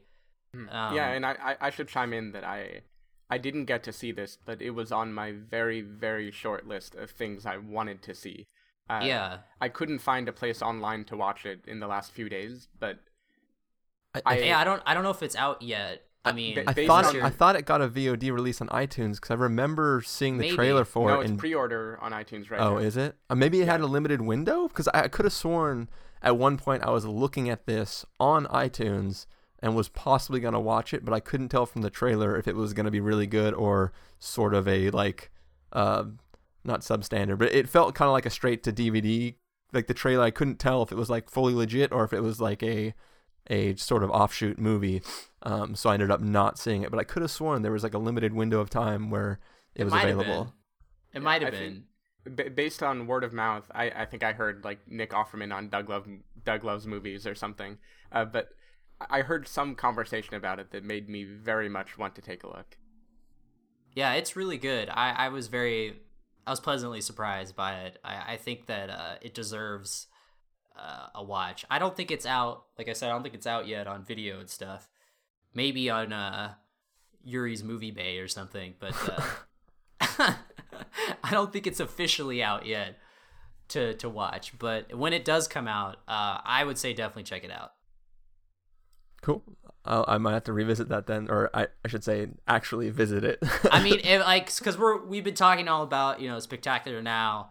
Uh, mentioned way way back. Like, I feel like it fits totally fits with like all the all those movies we've been mentioning cool. in terms Okay, of quality. so so we we should skip me and go to Chris. I think this is your undeniable blockbuster one, right? Uh, you said um, that was number three. Well, I had actually scribbled it out earlier, and I moved Oh, my no. undeniable blockbuster to number two. Um, and my number three, oddly slash conveniently enough, is Before Midnight. um, so obviously, uh, so I, I had not seen all of these until recently. Early earlier this year, I watched uh, the first one for the first time, um, and then a week ago, I or maybe it was a little, little earlier ago, I saw the second one, and New Year's Eve, I watched Before Midnight starting around 10:10 and finished it literally like the last part of the credits rolled. I picked up my phone to see what time it was, and it clicked 12, and then I heard a bunch of people yelling outside. So I watched this right leading up to midnight um, on New Year's Eve, and freaking love this movie. Um uh, like like I, like I said to you, Stephen, there, there's like things that you like because you knew a bunch of information. Like leaving the second film, coming into this uh, uh, third film, I had no idea where they were and how it was gonna start, and um, kind of what had happened between the second and the third one. So like all of that was completely new and interesting, and just as they reveal those things over the course of the episode, um, I, I just loved getting those little bits and catching up with where they've been this whole time. Um, but also like this one is a little bit more expansive in a way because you have you know mo- the other two films are pretty much just the two of them walking and talking and you get to experience their relationship through each other and and how uh, how they've experienced their own lives and how they communicate that to each other. But in this one like there's something about that scene in the middle where they're all sitting down and having dinner where you have like you have two older couples who have both like lost the other person in that couple. You have the around their age couple who have lived their life together you have the main couple of this film sitting on the other side of the table and you have a young couple who have just met all of which seem to have met in a kind of similar way like a very like chance meeting with each other and then sort of getting together later on in life. And um you know just the the older guy is also a writer so he's very eloquent in the way he speaks and he has these very like grand ideas of relationships and stuff. And even before you really get into the meat of um the toll that this relationship has taken on the main characters you just seeing the way people interpret their relationships and look at relationships and them talking about uh, their versions of love and how they see the perfect relationship going and um, how they've experienced. I don't know, just this film is one of those films that I think gets and understands love and relationships and um, kind of where it goes and the fight that they do have and the things that people say to each other when they're in love yet defensive and angry and the ideas of resentment and um, th- this film i think says all that you can say about relationships in a way that is just amazing. And the fact that it pay like it has a little bit of the toy story 3 syndrome to where it's like i don't know if it would work having not seen the first two films um, but I don't care. Like lump them all three together as one long ass movie because it's brilliant and I don't know. I just love everything that it has to offer. And obviously, you talked a lot about it, Stephen, and Carson has chimed in on this stuff. But yeah, that's that's Yeah, I, I'm- love it. I mean, totally agreed. The, the the one thing I'm curious about. So we've had me who saw this before the other two movies, and and then you, I believe, watched them all in a short time frame. you Well, said like It, you- I, I saw them all this year, but it was a long time between the first and the second, and it was at least like two weeks, I think, um, Mm-hmm. between the second and third. Because I have to wonder what people who actually watched them when they came out, what what that effect has been like, where they're aging in real time, kind of with the characters. Yeah, that that'd be a very interesting perspective to hear. Which, unless your parents were extremely artistic and cool, none of us had that opportunity. Yeah. No, I, it would. It, I would love to have experienced it in a way that, like, I saw them all in theaters. It was talked about amongst people, and I could have had conversations. Like, if, if we had been doing this podcast that long, and after each episode, we can have a long ass discussion about like the merits of the film and the points that br- were brought up, and like spoiler discussions about where we think they're going, and then to get reintroduced to them at each step along the way um i that it would have been awesome and i'm kind of sad that haven't been able to experience it that way but i'm happy that i have experienced it in the way that i have Yeah, and, I've got to point out for that that dinner scene that you mentioned with all the couples talking and uh, sharing their experiences.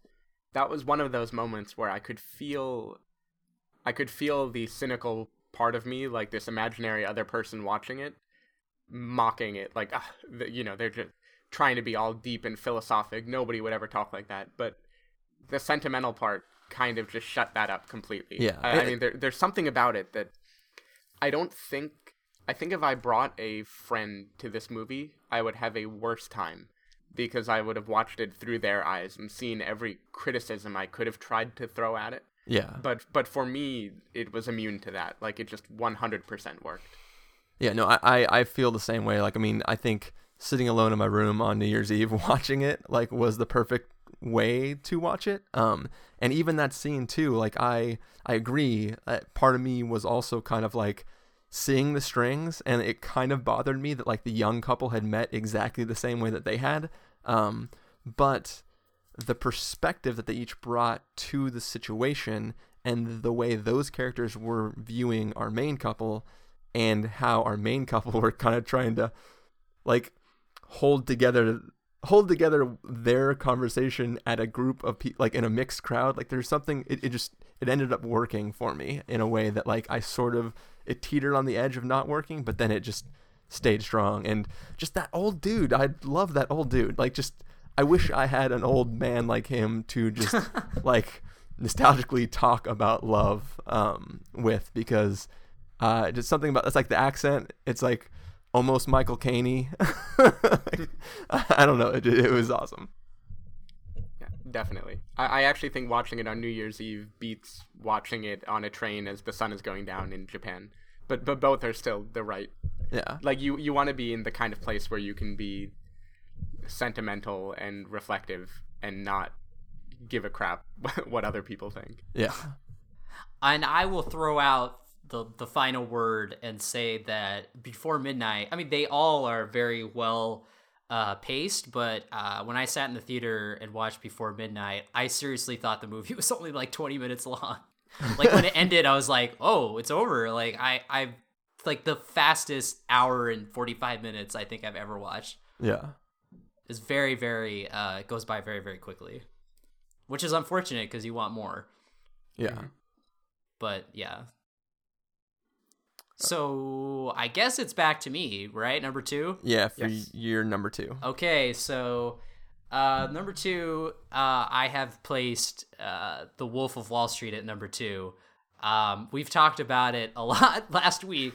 you can see uh, us arguing till we're blue in the face. Obviously, you, Well, can't, see it. You can't see it. Yeah. You can't see it. You can probably hear it though. Um, uh, you know, they do say that blue is the warmest color. Uh, but Oh, snap. um, snap. But I will say, uh, I mean, we just got to be like, we got to be like Bieber and just be like hashtag believe and you know f all the the hatters. So, uh, you know, uh, yeah, like so instead of talking about Wolf of Wall Street again, I want to uh, go through and highlight what uh, I had kind of mentioned like last week too, but highlight the the cokiest of the coke movies that came out this year, and uh, I loved all these movies. Well, obviously Spring Breakers. Uh, well, gotta say James Franco in the best performance of his career. Give that man a Best Supporting Actor Oscar. Uh, I'm sorry, Jared Leto, but Alien was a way better character creation. Um, it's just a really amazing performance. Obviously, uh, Trance, Danny Boyle just kicking ass and being awesome. Going back to like Shallow Grave, Trainspotting days, just making crazy fast, fun movies. Uh, Pain and Gain, obviously Michael Bay doing his thing.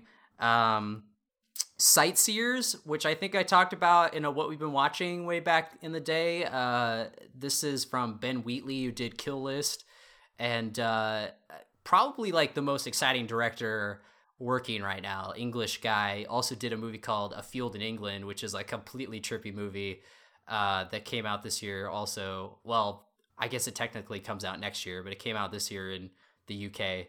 Uh, and uh, uh, the Bling Ring, Sofia Coppola getting her coke thing on. Obviously, very similar to Wolf of Wall Street because it's a lot of terrible people doing their thing. Uh, Only God Forgives. Obviously, Chris loved it. Um, that was a joke. Oh, I, But- I, I, I get it. I get it. I'm just curious why. Like, first of all, half these films have nothing to do with coke.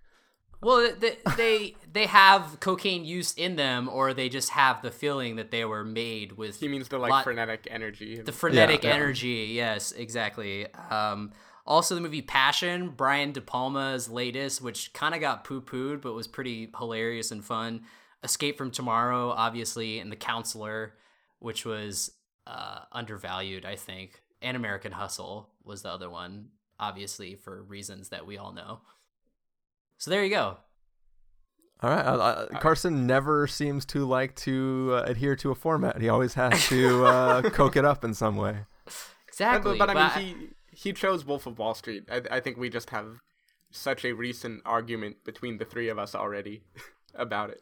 I, Uh, I, but I think I think Wolf of Wall Street is like the culmination of like that like type of movie. So I'm honestly yeah. surprised you have uh, Wolf of Wall Street over Only God Forgives. I thought for sure that you were going to try to like forcefully give some love to Only God Forgives. I think I think they're all like in the same league. Like I yeah, I feel like that they're just only God forgives definitely was I think Nicolas Winding Refn, you know, just do, going back to his Valhalla Rising crazy craziness. So I appreciated that.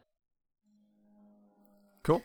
All- all Uh, right, so if if you guys want to hear us argue, hear Carson say why he loves, Chris why he did not love, me why I was neutral, just check the feeds for like one episode prior to this.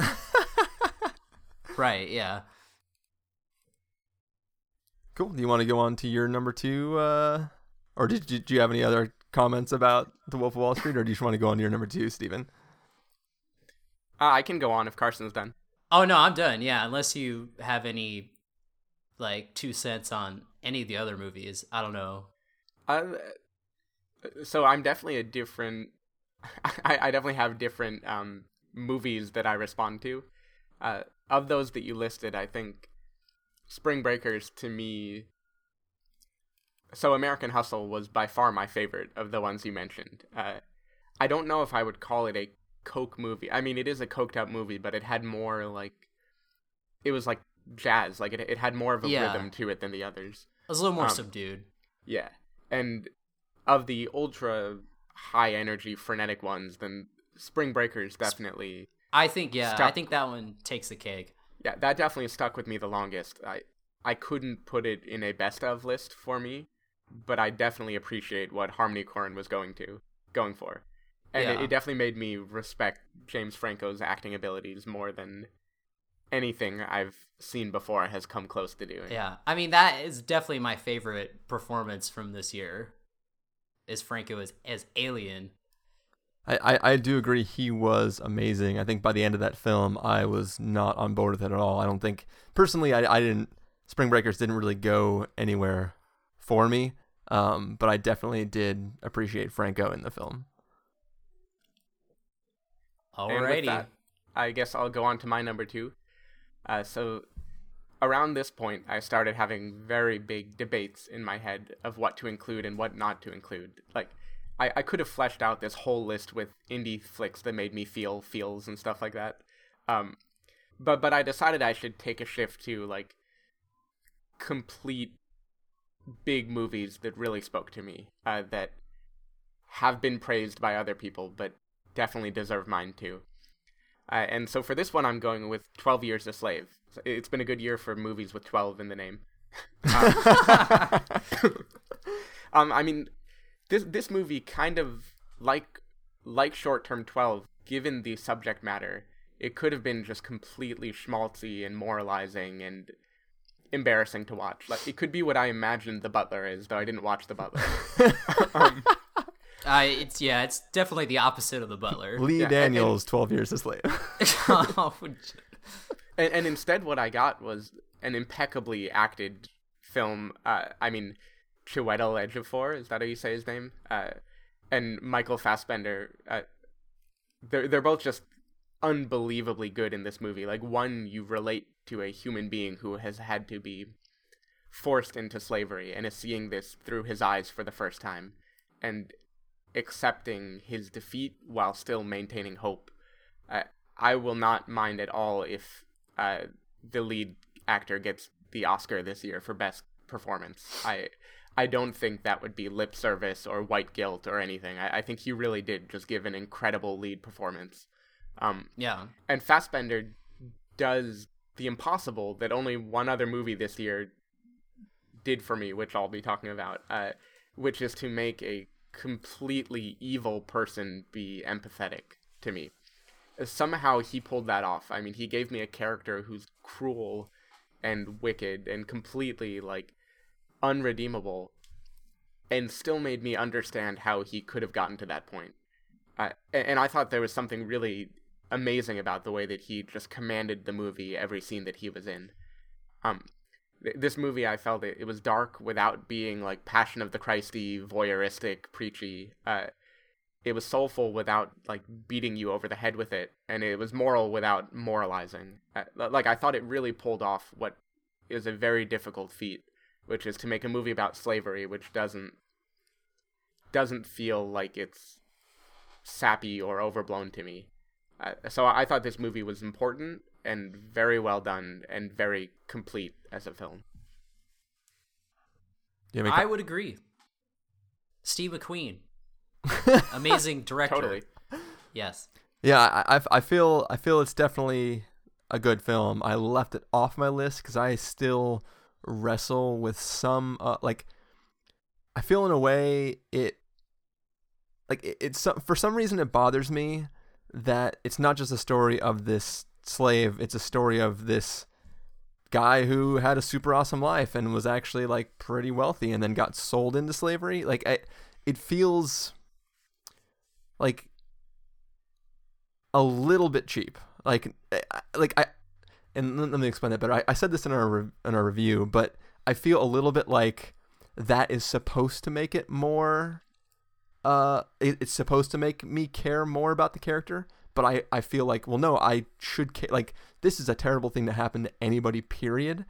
Um, I shouldn't feel worse because he was well off beforehand. So it, it feels like there's it feels like it's trying to make it more tragic. Like it's already tragic enough, let alone trying to add But- but- like pile all this stuff on top of it. Um, So to me, he the reason that doesn't happen is he was not the key tragic figure. I mean, I thought the the girl, I forget her name. I think she's up for best supporting actress in most uh, Yeah. most award uh, seasons right now. Patsy. To me, yeah, Patsy was the tragic character. I so to me, he was the lens that you empathize with, and then you sympathize for everything that he's watching. yeah, And I think that's why to me this was it was okay. Like, the- I did go in thinking it was contrived. Uh, The cynical part of me was all ready to dismiss it as being oh, now I care cuz he plays violin and he's intelligent. but but I but I really I he was really a think- free man before. yeah, but I think the reason that it was done this way, aside from being based on source material, which is at least supposed to be true, um, yeah, people people have disputed whether it was just propaganda. Uh, but re- regardless, I think it it gives us an entry point to be able to like you can look at this world and put yourself in that situation because you're watching a free man have to struggle with it for the Yeah. first time. Yeah. Uh, to me, the only negative in the movie, I think I've said this before, was Brad Pitt just felt like he came out of nowhere and was just not believable. It was just like the producer wanted to be the hero of the movie. I I was okay with Pitt though. Um, it did have that kind of feeling, but I, you know, Yeah. weirdly enough, that's how it played out. he's like You I, know, I I'm white- here to end slavery, eh? exactly. he he was basically uh the ancestor of his character from uh, the counselor because he was also Canadian in that, obviously. so I think I think other movies probably made me feel more than 12 years a slave but given the subject matter that it dealt with and how well it managed to pull it off I I, I feel like I have to put it on this list Yeah, I, I, think I knock it for that exact same reason. Um, because I feel like it should be there, so I automatically don't want to put it there because I feel like I'm being manipulated. Like not that the film is manip- manipulative, but I feel like I am being manipulated by it. So it's like I just want to throw it out of contention so that I don't have to deal with it. Oh, and fun fun story about this movie. Uh, I watched a like 11 p.m. showing of it, and when I was driving home, I got pulled over for a headlight, and my eyes were red, and the cop thought I was drunk and made me do a sobriety test. and when I told him that I had just come from a movie theater and had seen 12 Years a Slave, he had never heard of it, and he was like, "Oh yeah." Tell me who's in it. Name the actors. And I, I don't know. Some black guy. I can't pronounce his name. Like. Chewy, Chewy's in it. Uh, So that was a that was a good night. It'd been funny if you're just like, I just came from Ender's Game, and it was super, super uh, sad. I just they ruined such a great book. All right, so uh, we on to my number two. Go for All it. right, All right, this is uh this is my this is my just a film that I think is just absolutely amazing. Uh, like of all these films that are on my list, I might have to justify to somebody that it's incredible. Um, GI Joe 2 Retaliation. d- it's undeniably the best film of the year. It's actually I put it at number one and number two. That's why I'm bringing it up now. Um, yeah, it's that good. But no, this is the film that like if anybody is like, okay, what should I go see? And I think that this should appeal to anybody walking in to see it. Um, and personally, I just think it's an incredible film. Uh, it's one that I was very vocal about early in the year. Uh, that Stephen tweeted me several times based on things I tweeted about it. Uh, and uh, yeah, I almost wanted to leave it off the list just so that my list could be completely themed. Um, but I still feel that it, it belongs in this list because it is one of my favorite films of the year, one of my favorite films that I've ever seen, and that is Gravity. Gravity. Uh, there you go. Good timing, Stephen. um, I thought, I thought it was gonna be uh, Hansel and Gretel Witch Hunters. you know, you know, Oh. like oddly enough, uh, on on Flickchart, like uh, Hansel and Gretel isn't in the top ten, but it has won so many of its random pairings against other film. Like I legitimately love Hansel and Gretel Witch Hunters. It's a pretty fun, stupid movie. It like it's it's amazing. Like I, I even said earlier in the year that like it's sad that I'm this far into the year and Hansel and Gretel Witch Hunters is still my favorite film of the year. And Two Guns made it pretty high in my. Two Flickr. Guns was pretty good too. It- I mean, let's be honest. like yeah but anyways back to gravity um gravity is in my opinion just a phenomenally amazing film um i may or may not have watched a screener of it this morning before we recorded this episode but it is amazing. I had to rewatch it just to make sure that like i wasn't still weirded out. I think i may have liked it better than the first time i saw it in theaters. Um I, Because I, rem- I remember you saying like that you didn't want to ever see it again. I, I didn't. Because you didn't want the experience ruined. I didn't, but I watched it in headphones with it super cranked up loud, so it was like as close to sensory deprivation as I could, and just like everything from the the visual presentation of the film, uh, the sound design of this film, uh, the like the, every category of movie that I love is contained in this film. Uh, it's like when we when we did our review, I said that just the scene when George Clooney, like right at the beginning of the film, where he's like, you know, it's beautiful, isn't it? And the camera pans up, and you just see the Earth as it's rotating. Like, it still the second time brought a tear to my eye. Just like the visual of it um, is just that amazing. And just like there there are moments in this film that emotionally hit me again the second time I watched it, even though I knew exactly the beats that were coming up because I had previously seen it. Um, it's it's just amazing. Um, yeah, I, I- don't I don't know what more to say about it. It's gonna be a film that I will love forever. I think. Um, I mean, I can't be sure about that, but it's amazing. The second time watching it, still amazing. Not seeing it on a huge giant screen was still amazing. Uh, and I really just feel the uh, you know our, our our main characters trying to exist in this scenario that is beyond like comprehension from comprehension from us like you know walkers on the earth being in a, in a situation where like literally the other side of this wall is complete death everywhere and i don't know it it it works on every possible level that a film can i think um and i just i just love it i don't i will talk ramble on forever about it uh, but i don't think i'm coherent anymore so i will just i will just pass it to you guys Obviously, uh, one of the greatest technical achievements I think uh, of recent memory. I-, I think people touted Avatar as like the big technical movie. I, I really think this is it. Like I think that this is the movie that will stand the test of time, not only with its effects. I mean, I also said this in my review. For me, the guy who sits here and usually says, like, you know, this looks fake and everything. I mean, Gravity was a movie, complete CGI for the most part, you know, 98% or whatever. And it looks completely convincing, like completely authentic.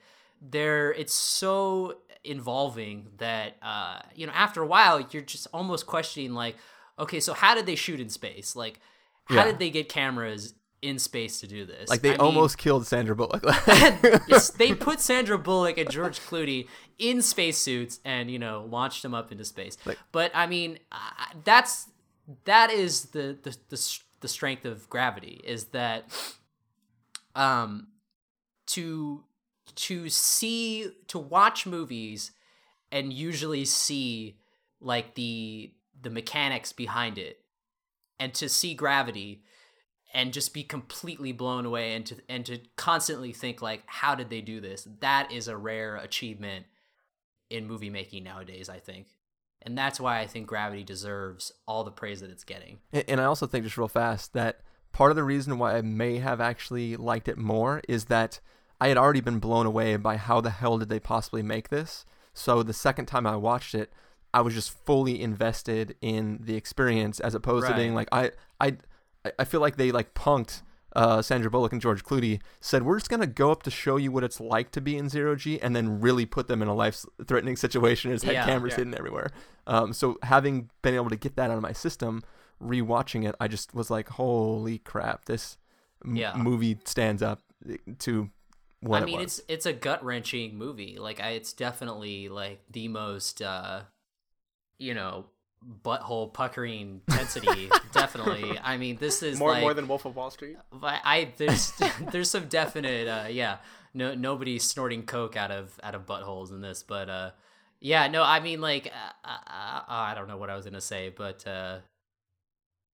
I'm I'm glad to hear that it holds up like on a smaller screen. Obviously, I figured it would, but I mean, it is probably the best to see it like on that giant IMAX screen. Uh, for sure, yeah. Uh, So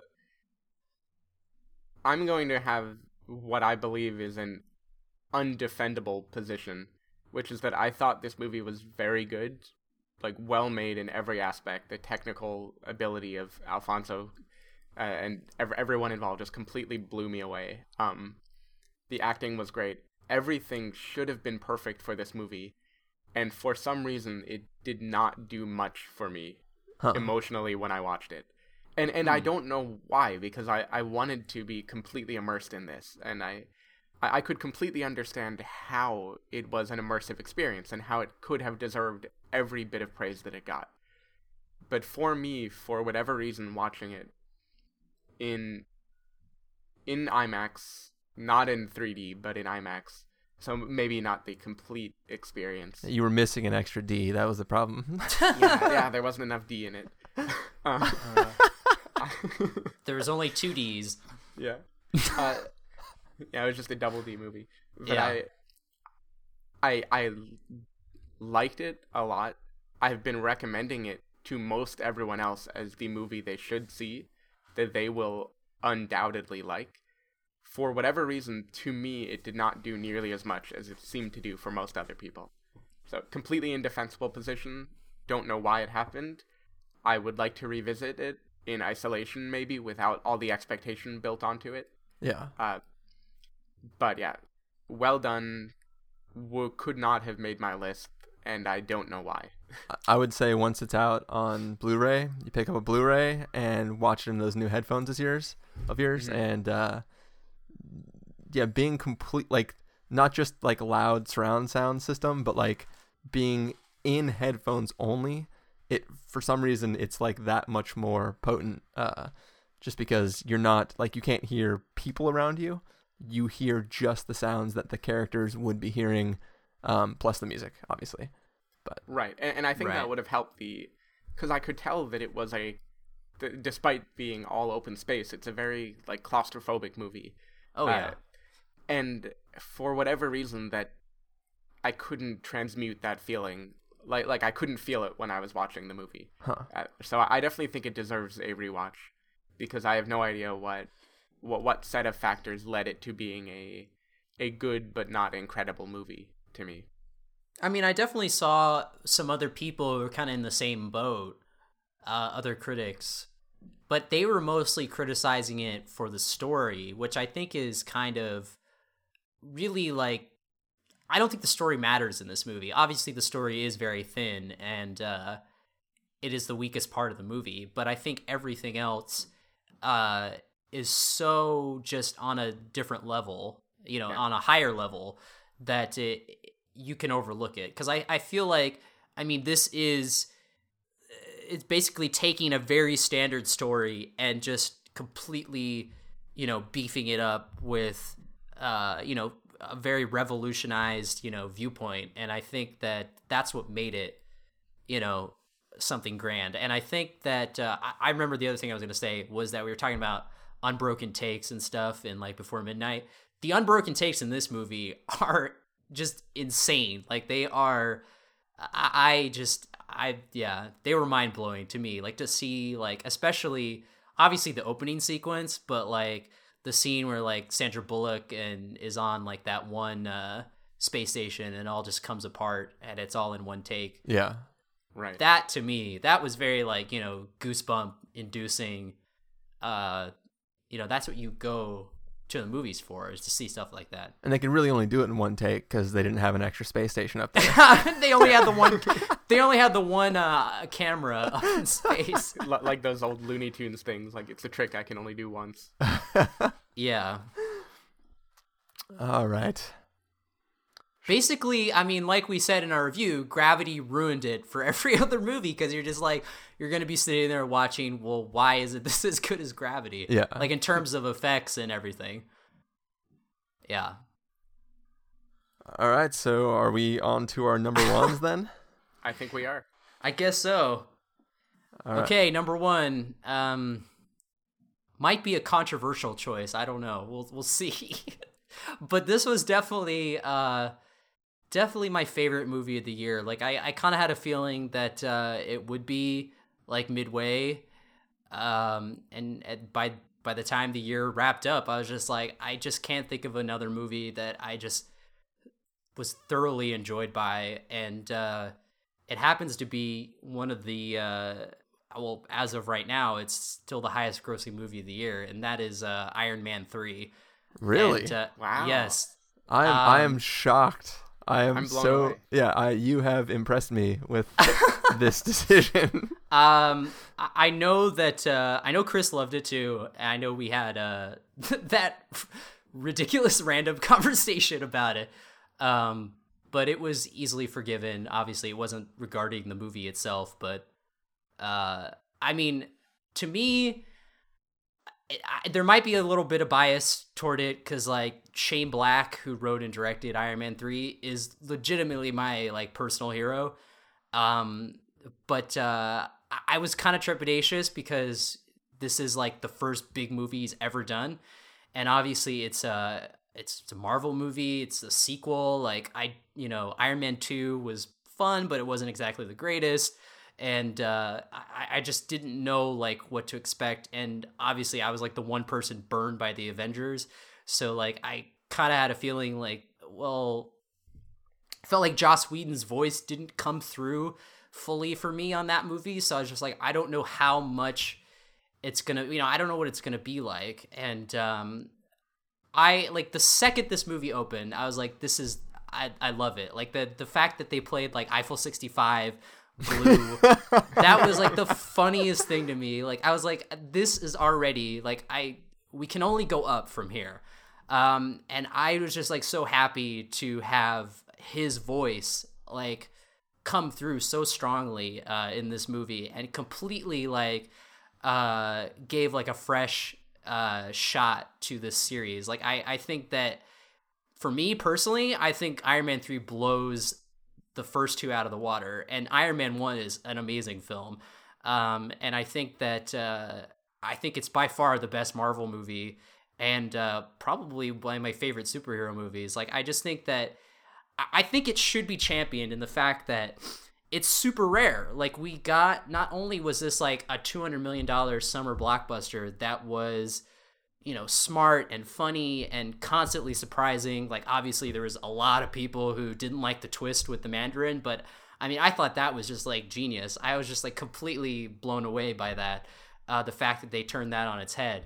Um, but not only that but like we're getting it in like the third entry in a series which is usually like the worst of like any super like the third part in a superhero movie is usually like you know complete crap. But uh this was just like a, a- whole new set of tools like being given to the to the movie and like a whole new outlook and, and, and energy and like Robert Downey Jr. I mean, obviously he's amazing as Tony Stark, but uh, like I, I feel like him and Shane Black are like the perfect director actor like duo. Like they, I mean, they they're up there with like some like you know like a DiCaprio Scorsese kind of thing. Like they just like they work so well together. Like and he can say like that.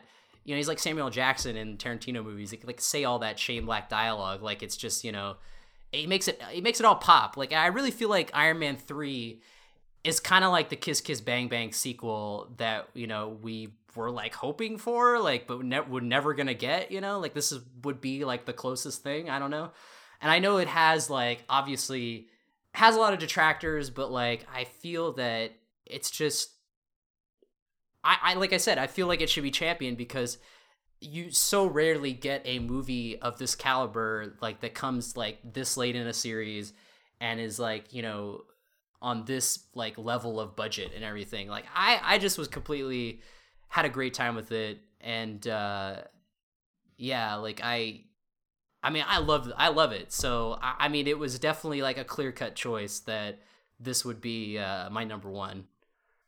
Hmm, Wow, I'm I'm surprised. I mean, I I, I very much enjoyed this movie. Like, I, I probably would have given it a must see. I don't I don't think I was on that episode. Uh, I I mean, it definitely. I think it could be my favorite Marvel movie as well. But Yeah. to me, it, that that still didn't elevate it to the point where I would call it a a fantastic movie or or a great movie. Uh, it it does what it wants to do very very well. It, it's entertaining. I didn't mind the plot twist at all.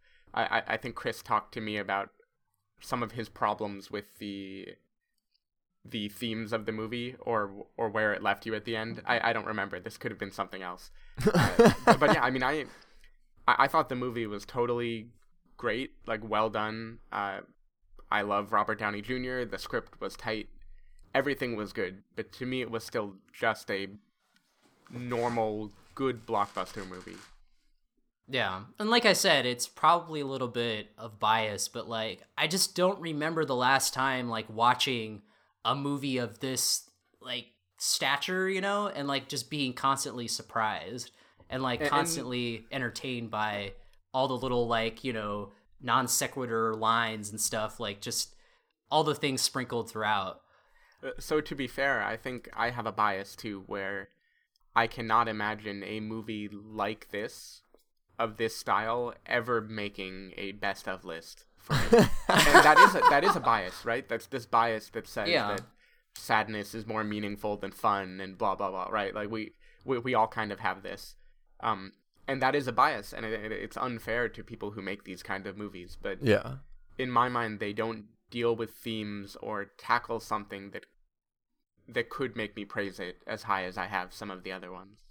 Yeah, I mean, I, I will. I definitely liked Iron Man three. According to Flickchart, it is my number ten film of the year. Oh. Uh, and I think the the problems that I was talking to you about, Stephen, uh, were just that Iron Man became too strong by the end of the film, and then they just like, well, maybe if he just like blows up all of suits, then he won't be that strong when the Avengers, the next Avengers movie shows up. So it felt like it felt cheap to like make him unbelievably powerful and then reset him to the state at which he would just ignore having all that power going forward. Like to me, it was like, well, uh, when Age of Ultron happens and they're fighting this giant like robot dude, wouldn't it make sense Spader. if he had yeah when they're fighting uh, James Spader Blacklist man? Wouldn't Yeah. it make sense that that since he's a robot that he would have his like 25 man robot army help him fight Ultron? Um, uh, but I'm I'm assuming they will come up with a reason why that works. But like that, that was like just the the thinking about the construct of how that was gonna work kind of detracted from the movie as a whole. But it was incredibly fun. I enjoyed it. Robert Yeah. Downey Jr. could like act out the phone book, and I would watch it. Like, It would be entertaining as hell. yeah, it would. It would just. It, I, it, yeah. that's the other that's the other thing about this movie is that they introduce uh, a plot element that in the hands of someone else could have gone just completely wrong and that was the whole side plot with the the kid the whose name character name I can't remember but when he teams up with the like 10 year old kid Yeah, little boy that finds him in his shed or whatever. Right, yeah, and like in another movie, that just would have seemed like completely lame. But the fact that like Robert Downey just treats him like an adult and you know just has no like sentimentality for him was uh, again another like surprising facet and was just completely hilarious. And, and I will say that in general, I am like so on board with Marvel Phase Two that it's like. Uh, Yeah. I'm annoyed with myself how sucked into these stupid movies I am. like mm-hmm. I I like Stephen, like I was like I could never like be super into these films. Like these films will never reach the level of like the Dark Knight franchise did. And they they haven't, but they realize that that's not what they're going for. They Yeah. are trying to be their own thing and they have nailed it. They have sunk in. I had fun with Thor 2. I'm excited for Captain America 2. Like I it's Yeah. at this point I am so on board with like all these rant like just make if every month a new Marvel movie came out, as long as they're at the level and the tone of these current ones, I would be like, hell yeah, dude, take all my money. I'm seeing all these stupid movies. Yeah, I mean, I, I feel like that they've like after like with Iron Man three and Thor two this year, they found the groove of like being just like consistently entertaining and like very light, like light and entertaining, not taking themselves so seriously. I mean, obviously, uh, I I like Thor two, you know, obviously not as much, but uh, I mean that was just a fun movie. Like, I mean. When the movie starts off with Anthony Hopkins going like in the time of the dark, ages," like I, like you're already like once again it was like uh, the Eiffel 65 thing. Like I, Yeah. I'm like all right, like I'm I'm with this movie. Uh, Before light, there was only darkness, and in the darkness were the dark elves. the Dark Elves. Yeah, he said like darkness twice, which is hilarious. Uh, so yeah, like I and obviously I think with their their upcoming movies this year, like they they seem to are going to be continuing that trend. So yeah. Which is good because in my mind, every time anyone else has tried to be the Dark Knight, it's been embarrassing. Like yeah, like Man of Steel. I don't know if I don't think I ever talked about it with you guys, but I did not like that movie at all because I felt like it took itself too seriously and tried to be dark. Uh, and the canonical example is Spider-Man 3 where they tried to have some some internal conflict and it wound up being just an abysmal failure. which I feel like is you know a great example of like the third part of a franchise that just is a total disaster. Yeah, so I Um, I'm glad that they don't take themselves too seriously. That they're willing to to have fun because nobody goes to a comic book movie to not have fun. With The Dark Knight being maybe the only exception, but that that kind of transcended comic book a while ago. I think. Yeah, but I, I will to be to be completely frank and honest. I love Man of Steel. Oh, yeah. I, I Um, did too. So like i- if, I if- did not love Man of Steel. I part part of the problem is that the way Flickchart's algorithm works and how it hasn't been paired against movies that I've been talking about right now. But if I were to just go based on Flickchart, uh, Man of Steel is my number four film of the year. wow. I but- I yeah I will say that I liked I love Man of Steel. Like it just yeah I, I was completely not into that movie at all. And and I think part of it is that I've just never Superman I can't stand him because he's the invincible guy that still manages to have trouble all the time when he when he fights. well, And yeah, I but just th- can't they, they finally put him against somebody else who's also invincible. In Yeah, I fact, the know, whole team of people who are invincible. right it, it did not work for me at all. Uh, I I can't justify that either probably, but I that was an eye rolling to whatever hours. Of, I mean there were a of lot my of life. detractors for Man of Steel for definitely. Um, but I'm super stoked for Batman versus Superman. Oh, yeah, for whatever sure. it's gonna be. yeah. So anyway, Iron Man three. Uh, I, I think the, the the takeaway is just that like I his Shane Black's voice came through like loud and clear in that movie, and that was exactly what those kind of movies needed. It needed that voice, uh, like a fresh voice, and uh, I I wish all summer blockbusters were that good, but uh, yeah. So there you go. All right. Well, I'm just glad it wasn't like Stoker or something like that. I thought for sure. I thought for sure. Oh, Stoker was another good one. Yeah. Basically in in your comparison to Wolf of Wall, I, like I wrote a little list of films that I thought you were going to be like super excited about, Carson, and you covered them all when you said Wolf of Wall Street. The only one you hadn't covered was Stoker. I, so I was like, forgot about Stoker. I was like, would've Stoker has to be his that. number one. That's got to be it. I forgot about Stoker. That should have been on the uh, the cocaine list. All right. Well, Stephen, what is your top film of the year? All right. So my top film of the year, uh, it's a, I think it marks the evolution of an actor who three years ago I would have laughed in your face if you told me he would be in my favorite movie of the year. uh, and that is Dallas Buyers Club with Matthew McConaughey. um, Really? yes, I'm, I'm yes, really. surprised. Yes, A- and I mean, of course, there are a lot of sappy other movies that maybe made me feel more deeply, but in my mind, this was the movie that was so good that I would, without reservation, recommend it to other people, uh, not not just people exactly like me. Huh. Um, and so like Twelve Years a Slave, I thought this dealt with something that had the potential to be a completely over moralizing thing, right? Like the AIDS epidemic and how people deal with it and and instead what I got was something with like heart and soul and a kind of like grit and rhythm to it that I I really loved. I, I mean I thought a terrible movie could have been made out of this, uh, like where Matthew McConaughey could have been a gay character or someone who's Brad Pitt level like sympathetic to it and he's the voice of reason fighting against all these atrocities. And and instead they made him play this unbelievably offensive homophobic like hick bigot douchebag uh, to start to start with in the movie. Um and, and the fact that they actually make you or made me anyway really feel for him I, I thought that was incredible.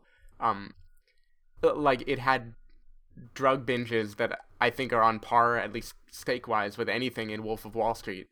but instead of seeing it as like top of the world, it was a rock bottom thing that was difficult to watch. Like m- maybe more truthful to how being coked out of your mind would feel. um, I, I don't know. I I can't completely justify it. It had all of the like Americana nostalgia of like American Hustle or Argo to me or any great biopic but something about his performance just completely drew me in. And and Jared Leto was completely unrecognizable as that uh, flamboyant sidekick who is not a character that I would normally like in a movie. Like I, I'm all for gay rights and gay marriage and gay everything, but I very rarely resonate with a character like that. Uh, and and he managed to make me do it. And Jennifer Garner was fine. Whatever. I think I think like the Jared Leto's character was a character that is almost like in a like he's a kind of character that you would see like really horribly portrayed in like a bad romantic comedy or something. Like Yes. he was essentially playing like the the uh, the gay friend but in a much stronger uh, role. Obviously, I had like a, I was joking, but I had like little ding that uh, you know James Franco or Jared Leto has nothing on James Franco, but I mean, uh, Jared Leto is really really great in the movie. Like I I don't don't knock his performance at all, because he is completely unrecognizable, and also like Matthew McConaughey like. Talk about an incredible comeback! Like he has Yeah, just been I on a mean, roll. with Mud and with uh, Mud Well- and uh, Wolf of Wall Street, obviously. Uh, Yeah, Magic Mike. Tr- uh, uh, God, what's Interstellar coming up. Interstellar that- coming up. that cowboy one, right? Killer Uh, Joe. Killer uh, Joe. Yeah. Uh, Bernie. I mean, he's just been on a roll. Uh, Yeah. And uh, he's he's on the new uh, HBO show True Detective, which looks badass.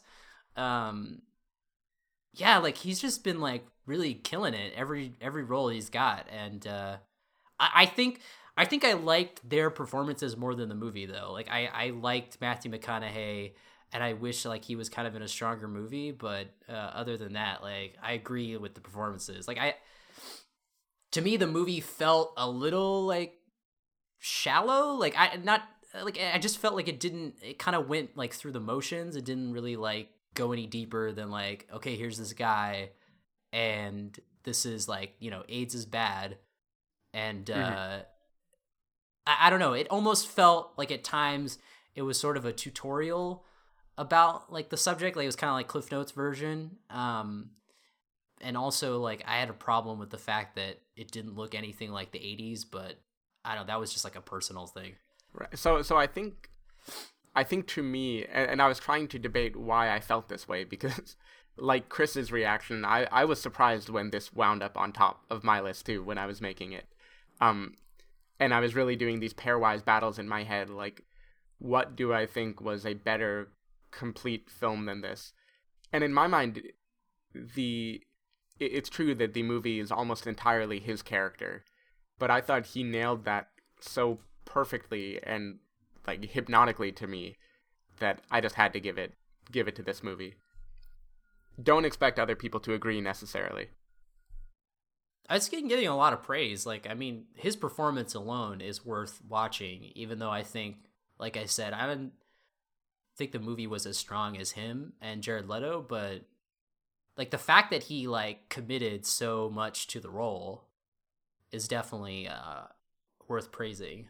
Yeah, I, I have I have not seen it, but I have definitely heard positive things about it. Like uh, the only time it's been brought up in conversation, um, in like other podcasts and stuff, is in a very positive note. Uh, it, I I saw the trailer one time for it, uh, and now I'm curious. I'm gonna have to check it out. So Yeah. So, what is the number one movie? Oh, oh, can we make predictions of Chris before he says it? Because I- I'm jumping between two in my head right now. I I think I have I have a notion. But well, I, I, don't I know. want to I want to hear what both your predictions are, and then Okay. I will I will build up to it, and then I'll say what it is. I won't answer whether or not you're correct, um, but go ahead, uh, Stephen, What's your prediction? So I'm I'm debating between a few. Like how Chrissy am I going to go with? I'm gonna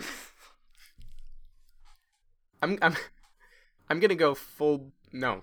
Ooh. In my mind her could definitely be up there. Uh I feel like Chris might go left field kind of like he did with Safety Not Guaranteed last year, which I loved by the way when I watched it. Right. Yeah. Um, I think, um, I think Chris might bust out of Warm Bodies. Actually, Um, I think that's actually what I'm gonna what I'm gonna put it put him on. Carson. I'm guessing. Uh, I think it's a toss up between uh, Upstream Color and Gangster Squad. Gangster Squad. Oh How yeah, you- how Upstream did- Color could be there. How did you know it was Gangster Squad? I did, you know, I just had an inkling. But no, I. In all seriousness, I, I would, I would say Upstream Color. All right. Well, for Stephen's sake, I will say this: on Flickchart, uh, Warm Bodies has not lost a single pairing. In every single situation in which Warm Bodies came up against another film, it won, and it's currently sitting at number three on my Flickchart. Um, so it is not Warm Bodies. However, you were very clever in your figuring out what left field film could have possibly made it to the top. Um, obviously, Carson, you know that I care much about Upstream Color. It's currently sitting at number nine on Flick Flickchart, um, and it is not that. Uh, but if you were very clever and you followed the progression of the films in my top five, we have Spectacular Now, deals with relationships in high school. Short Term 12 deals with the rel relationships at a little bit older age when you realize that, like, you're not the only one in the world that has problems and you're possibly getting involved in the problems of other people. Uh, Before Midnight shows you what happens when, like, you've passed all those stages, maybe you ended up married. Um, what film deals with even further in the future and what would happen after maybe your marriage didn't work out? Ah, Ah, her. Okay, so I I squeezed that in there. Still. You you were definitely on track, but uh, obviously, I mean, it's more than on track. You said that as one of the two, so you had you had the correct one and also the left field possible. Um, both were very accurate as to um, what I cared about this year. Um, I- I mean, Warm Bodies. I love that film. I don't care how many people don't like it. Uh, it's I I had an amazing time with it, but it's a fun movie. yeah, yeah. I, I watched it on an airplane and got very tingly. no, watching it, it had it had so like You're warm. I thought it was a cool idea, and what I got from it was a film that had so much more heart than what I think it should have. Uh, but anyways, back to her, which, yes, yes, it is one of the most recent of all the films that I've seen. I saw it yesterday, but I did watch Spectacular Now and Gravity in between the time that I saw her and uh, this recording this review. So I had at least a chaser of two other films that I really cared about. Um, that being said, her just succeeds on a million different levels. Like it, it is the most Chris movie that could have come out this year. Um, everything from like first of all, as Carson said earlier, world building is a thing that like I bring up in pretty much every single movie uh, that we talk about, and the commitment to the world building in this film is so beyond like anything like I would not have expected even a film that worked on an emotional level to have achieved what this film does as far as creating this world. I mean, it's near future, it's practically now, but it's just the t- the tech is obviously better than what we have, but it could be theoretically now this is all happening.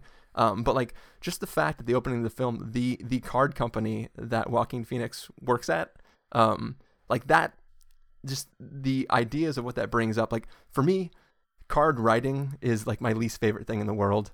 Uh, every time I write a card, I feel like I'm creating this fake like it, it doesn't feel authentic. Like it's never a thing that i feel like oh i'm like writing this beautiful message. I feel like i'm trying to write something that sounds really important but it's probably not and like it, like just the idea of this world in which like our cards are i mean this isn't even part of the movie. This is just like the beginning of the film and the job that he has. Like what that's saying about the world identified with me. The idea of this ai that um i don't when, when you think about relationships like i've i have had relationships that built through people i've met online and then later like dated in person. And like the idea that like the connection that you make with a person in if it's just text just voice just whatever like what part of that is real versus interacting with that person? Like i've been in long distance relationships where obviously we you know when we were outside of school we were together but then like when the school was back in session we were apart. Like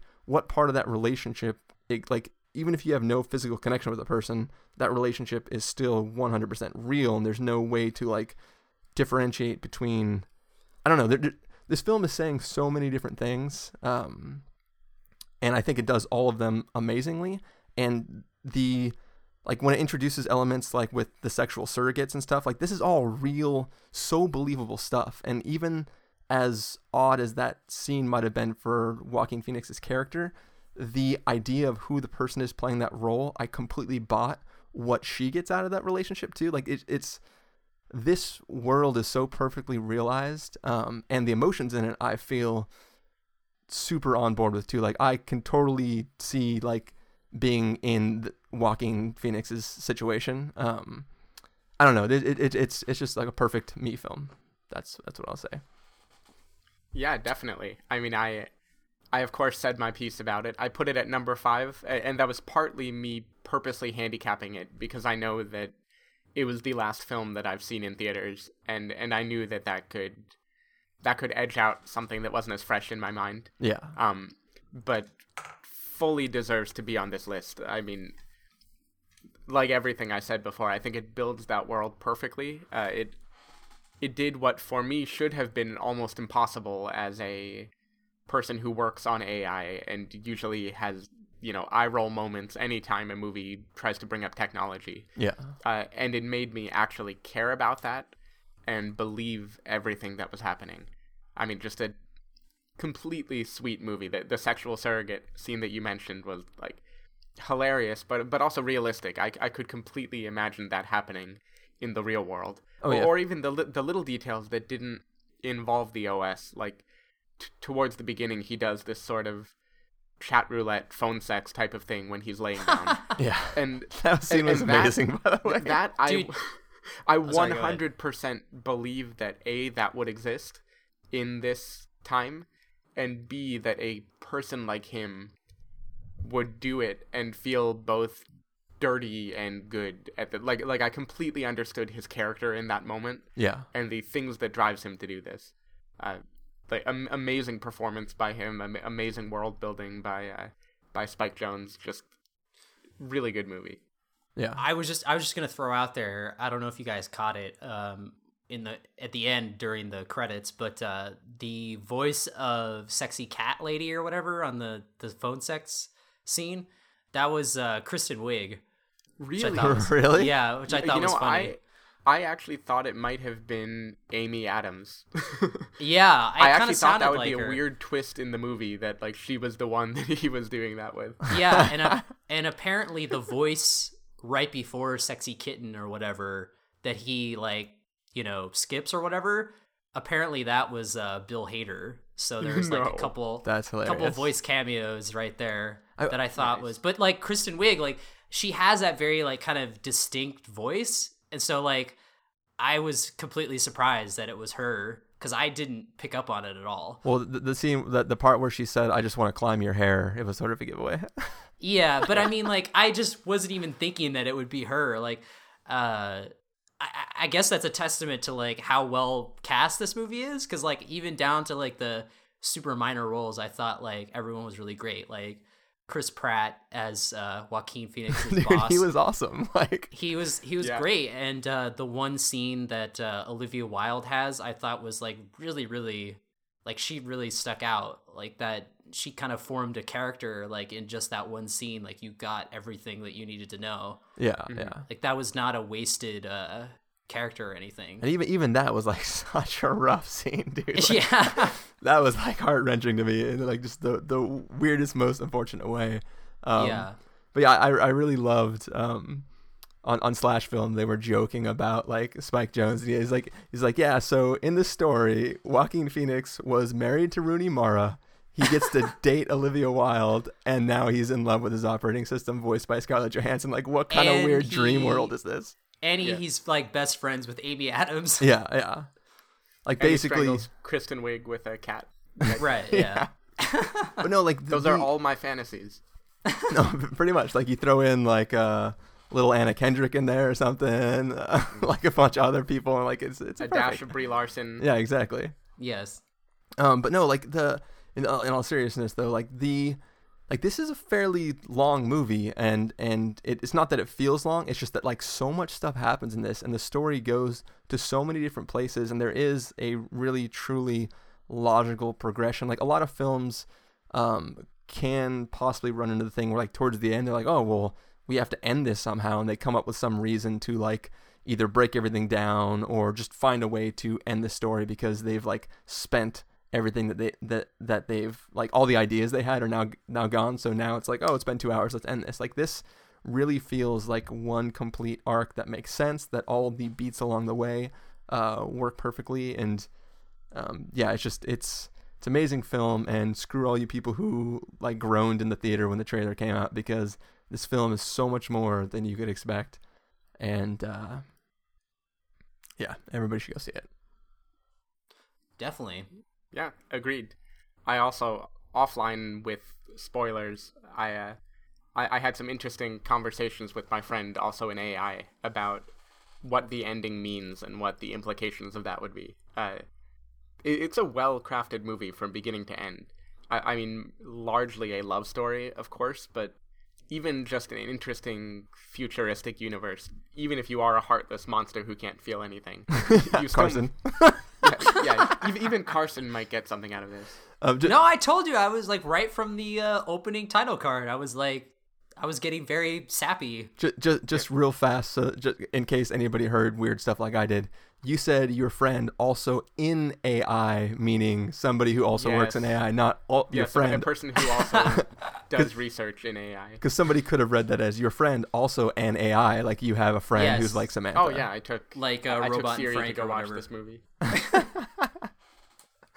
Um. Anyways, uh, so those are our top fives of the year. We are already above the uh the two hour mark. So, do you guys want to just skip our crappy films of the year and just tell everybody what you're excited for coming up this next year, and then maybe call it a episode? I feel like we should mention at least like what we thought was like the worst movie of the year because I feel like I feel like But- it's worth mentioning. But All right. before we do that, I do I, I want to edge in just a tiny bit because there were a few movies that like drove me crazy that they got bumped from this list. Um, and I, I won't I won't say all of them. I, I will say the one one movie that did not make this list only because I had no idea how to rank it or where to put it uh, was the documentary The Act of Killing, which I watched Oh yeah, which I watched last week, and I have not rewatched it, so I have no idea how it bears up. I, I don't think I ever will rewatch it. Uh, I saw it alone with my noise canceling headphones, uh, a little bit tired late at night. And this movie is a documentary about basically a genocide that was committed, where the killers are openly living in Indonesia and describing and acting out in detail what they did and how they did it and justifying it. And to me, this was a completely hypnotic movie that I mean, I sat there with the screen black like a half hour after it finished.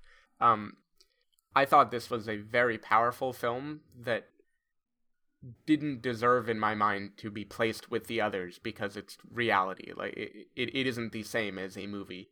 Um but i would very much encourage anyone to see it. I, I even have a thing on facebook where i've been offering to gift it on itunes to people who messaged me and asked for it. Uh, so i definitely think this is a very hard movie to watch but a very good movie that anyone who thinks they could stomach it should go out and watch because I think it's very profound. So yeah, Yeah. I, I, I couldn't go without at least mentioning it. Definitely the best documentary of this year and of like ever. Like honestly, like I I think that like the format of this movie, of this documentary, the approach to it is like it's one of those things where you're like I'm surprised this hasn't been done before and like why didn't I think of that? Like it's one of those things where it's like it's it's surprising that someone else hasn't done it already, but I it's it's it's a really mind-blowing movie Yeah. to watch. I, I have it ready to watch. I haven't got a chance to watch it, but I'll probably be watching it here in the next week sometime. Um, and then I will probably agree with you guys. Yep. Yeah, so d- definitely go see it. You should when when you're making the landing page, make sure this is under under my list because I I don't want to not have recommended like prior to this morning, this movie was number 2 on my list and it was only bumped because I felt that films with cinema like I don't know, cinema to me is different than this and I couldn't I couldn't put it in an ordered list with the others. gotcha. It definitely should be in the little uh, mosaic that would be at the top of the episode or whatever. Yeah. Cool. Uh, do you have anything that you'd like to recommend, like in the same form, Carson? Uh, no, I mean I can't really think of anything. Uh, well, I mean, just one movie that immediately comes to mind. I thought was the best looking movie of the year was uh, and also kind of hard to watch, but worth watching was Prisoners. Uh, I think that like that was just a a really uh engrossing watch, and it just was just awesome acting and uh yeah, like my my pick for best looking movie of the year was was that Right. best cinematography from the legendary Roger Deakins. Very nice. Um, I I'll just throw out a random one, not so random. It, it's a film that like I don't think, like we talked about on the podcast. I don't think it was like widely praised, and but I it I really enjoyed it, and I also rewatched that recently. But uh, Side Effects. Uh, Oh, yeah, I yeah. th- I think that's one of the most competent, interesting thrillers of this year. Um, and I don't think enough people saw it, so I want to throw that out. It's also a beautiful looking film. Um, Oh yeah, so Side Effects, people should check it out. And uh, as far as indies go, you know, I'll, I'll just blow through them. But on any given year, I thought uh, Nebraska, The Kings of Summer, The Way Way Back, Frances Ha, all also could have made my list, and they haven't been mentioned yet. Uh, so th- this was a very good year for indie filmmaking. I I also watched Frances Ha recently because you guys were both talking about it on our last review. Um, I very much enjoyed that movie. Mm-hmm. Um, so I just wanted to jump in with you guys and say had a great Yeah. time with it. Also, and I I I, could go on with- really yeah sorry I, I mean, I could throw in like Captain Phillips. I actually thought, as That far as a too, thrilling yeah. movie went, the last ten minutes were amazing, like like very good. Uh, funniest movie. This is the end. I, I Oh. really like that movie. hands I, down it couldn't. It couldn't possibly make a list that had Twelve Years a Slave on it. Although I do think uh, the World's End is a is comes very close. Mm. I thought This Is the End was much funnier than. No, The I, I agree, but I, I feel like the World's End uh, different style of humor, but uh, also very worthy of praise. plus you'd already eaten all that ice cream, so you had to praise it. yes. And in the family friendly, but still made me feel things which might not be agreed on here i actually really enjoyed uh, saving mr banks when i saw it Oh. alone i mean it that actually like brought tears to my eyes i, I thought it was a really nice movie I think I, talked about it last week on Multimedia yeah i think or something. i think we joked about it last week Yeah, I did not like that movie. Yeah, I, I've. It seems like it's getting some like really terrible critical bashing. Like people are like outrageously angry at that movie for some reason. I have not seen it. Yeah, I thought it. I thought the flashbacks in Saving Mr. Banks like completely blueballed the entire movie, and I think that they they had like the wrong. To me, they had like completely different tone from everything else in the movie, and uh, uh, the acting was great, but I mean, I don't know, just something about it. Like I wanted more of like the behind the scenes. Like I, I felt like reading the uh, IMDb trivia on Mary Poppins was more interesting and like more I don't know uh, engaging, but I just felt like Saving Mr. Banks just like barely scratched scratched the surface, and they're trying to have it both ways of you know the making of Mary Poppins and then like the making of her writing Mary Poppins, like where she got that inspiration. It's just too much for me. It it charmed the crap out of me. um, Yeah, like the let, thought- let's go fly a kite scene towards the end just I don't I don't care. It it was a little stupid. I know it played with the truth a lot and made Disney out to be a like Brad Pitt in 12 Years a Slave, it made a production entity involved look like a savior in the movie. Uh, but whatever. Yeah. It was nice. If if you're with a family, I think it's the best family film I've seen this year. I've not seen Frozen. I, I, I was just gonna I- say like yeah, I was gonna Fro- say Frozen is the film that surprised me the most out of all my Flickchart picks. Frozen beat out so many picks that I was like, Oh, yeah. how holy crap!" Like I didn't realize how much I liked Frozen, but it's sitting at number eleven on my Flickchart list right now. That's Frozen definitely best animated movie of the year. Family movie, animated, whatever. Uh, I was gonna say something I think no one else agrees with, but uh, Escape from Tomorrow, in my opinion, had had more. Uh, It's a better Disney movie than no, I Saving Mr. Banks. I seriously think it had more Disney whimsy than Saving Mr. Banks. Oh, Uh, But wow. yeah, Frozen definitely is the Disney champion. I think All right. So, what, true Disney champion. did, did you still want to mention your worst films? Oh, I was just gonna say, and I think you'll agree. I I think like by far, and I think this is interchangeable between both movies. By far, the laziest, worst movie of the year was uh, Machete Kills. Yep, that's on my list. yep. And uh, if you want to toss it up, I think Texas Chainsaw 3D was equally as lazy and uh, uh, awful as uh, as Machete Kills. Yeah, my my unordered list is Jack the Giant Slayer, Texas Chainsaw 3D, Machete Kills, The Fifth Estate, and Burt Wonderstone. I've Those all worthy contenders. I, I've got to say Grown Ups 2, which I saw a total of three times on airplanes. Whoa. You, you deserve that. yeah, um, hated that movie so so much. But and I- also the the dubbing in the Heat was maybe the worst thing I've seen this year. The airplane dubbing of the Heat.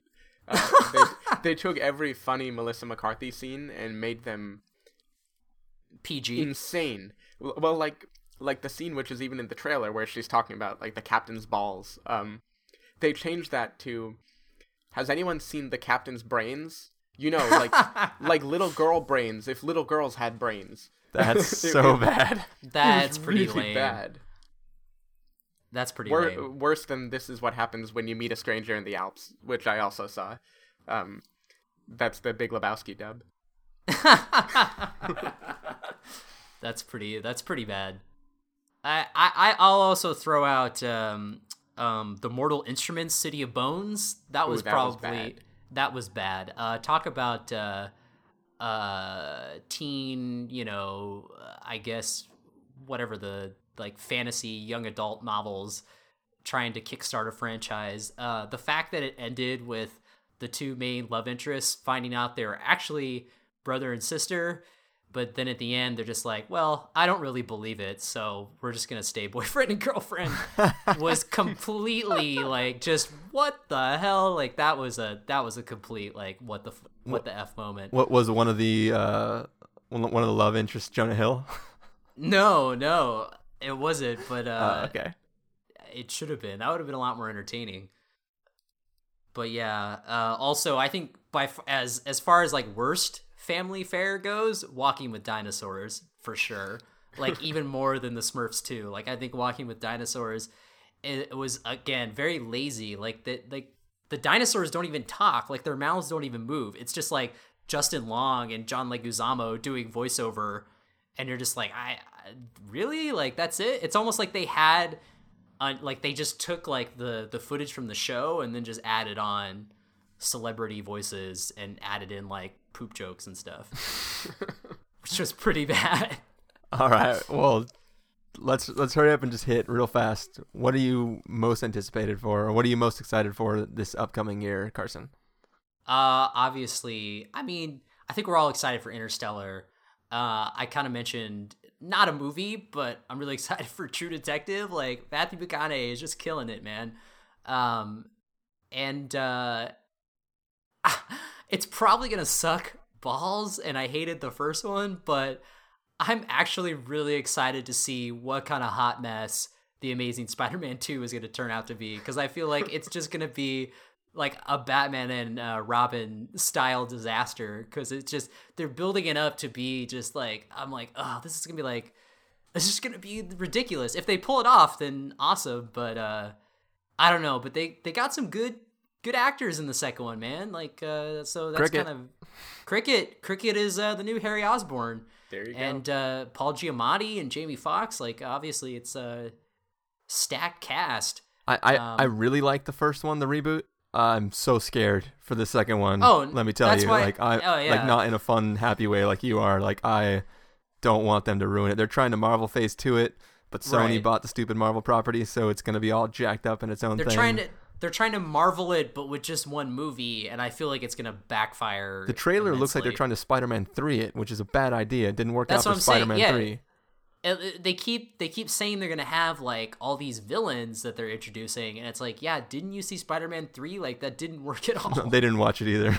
no i don't think so so uh i'll be interested i'm interested to see where that goes because it could be oh boy it could be a could be a mess Stephen?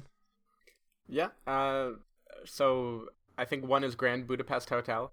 Uh, so Moonrise Kingdom made my top list last year, and in hindsight, it might actually have been my favorite. I think it might have edged out. No, I, I don't know. I think Looper still held up definitely. Um, but I'm a big Wes Anderson fan. Loved what he did with Moonrise Kingdom. I like how he seems to be honing his style even more. And Grand Budapest Hotel, from every indication of the trailer, will be even more Wes Anderson-y. oh it than, looks uh, it looks so great th- and that's not one. sarcastic Yeah, so I'm I'm excited for that. Uh, as far as the train wreck thing goes, uh, The Hobbit, I really I really want to know if they can salvage it because I was not a big fan of The Hobbit one. I thought The Hobbit two was a little better, but still far from great. Um, yeah I want to see if Peter Jackson can respond to criticism and pull out an actual epic ending for this epic that he's been building it up to be, which it didn't need to be, but now he's made it an epic movie without epic moments Yeah. in it. But all, all that's really left is is Smaug has to be hit by a black arrow, right? That's all that's left in the story. Uh, yeah, pretty I don't know much I mean, he's gonna have to throw in some heavy Silmarillion Yeah, stuff to make it work out. I know that they're like trying to combine the two, like they're trying Yeah. to link it up, but I don't know how much is. Yeah, I don't know. Yeah, I'm curious. And then for 21 Jump Street was one of the funniest movies to me. Oh yeah, uh, back when it came out, and I've I have not even seen the trailer. I just know that 22 Jump Street exists, and I'm looking forward to that. dude, the trailer is as magical as I hoped it would be. Carson linked me to it, but I still haven't watched it yet. So I have to get caught up on figuring out what 22 Jump Street trailer is all about. But I, I, I- agree. The yeah. first film, I, I didn't even want to see the movie. And then I saw the movie and I was like, what was wrong with me? This is the most amazing comedy ever. Yeah. It it like yeah. There's there's a line in the trailer that Ice Cube has that I'm still laughing over. Like I, I must have watched that like ten times. Just that line. It's just I'm already like super super excited for it. Cool. Uh, I am super excited for Transcendence. I think, uh, speaking of AI going horribly wrong, or wrong, awry, uh, um, Transcendence looks pretty awesome. Uh, even though Carson is gonna poop all over it, I still am very excited for Dawn of the No, Planet of the Apes.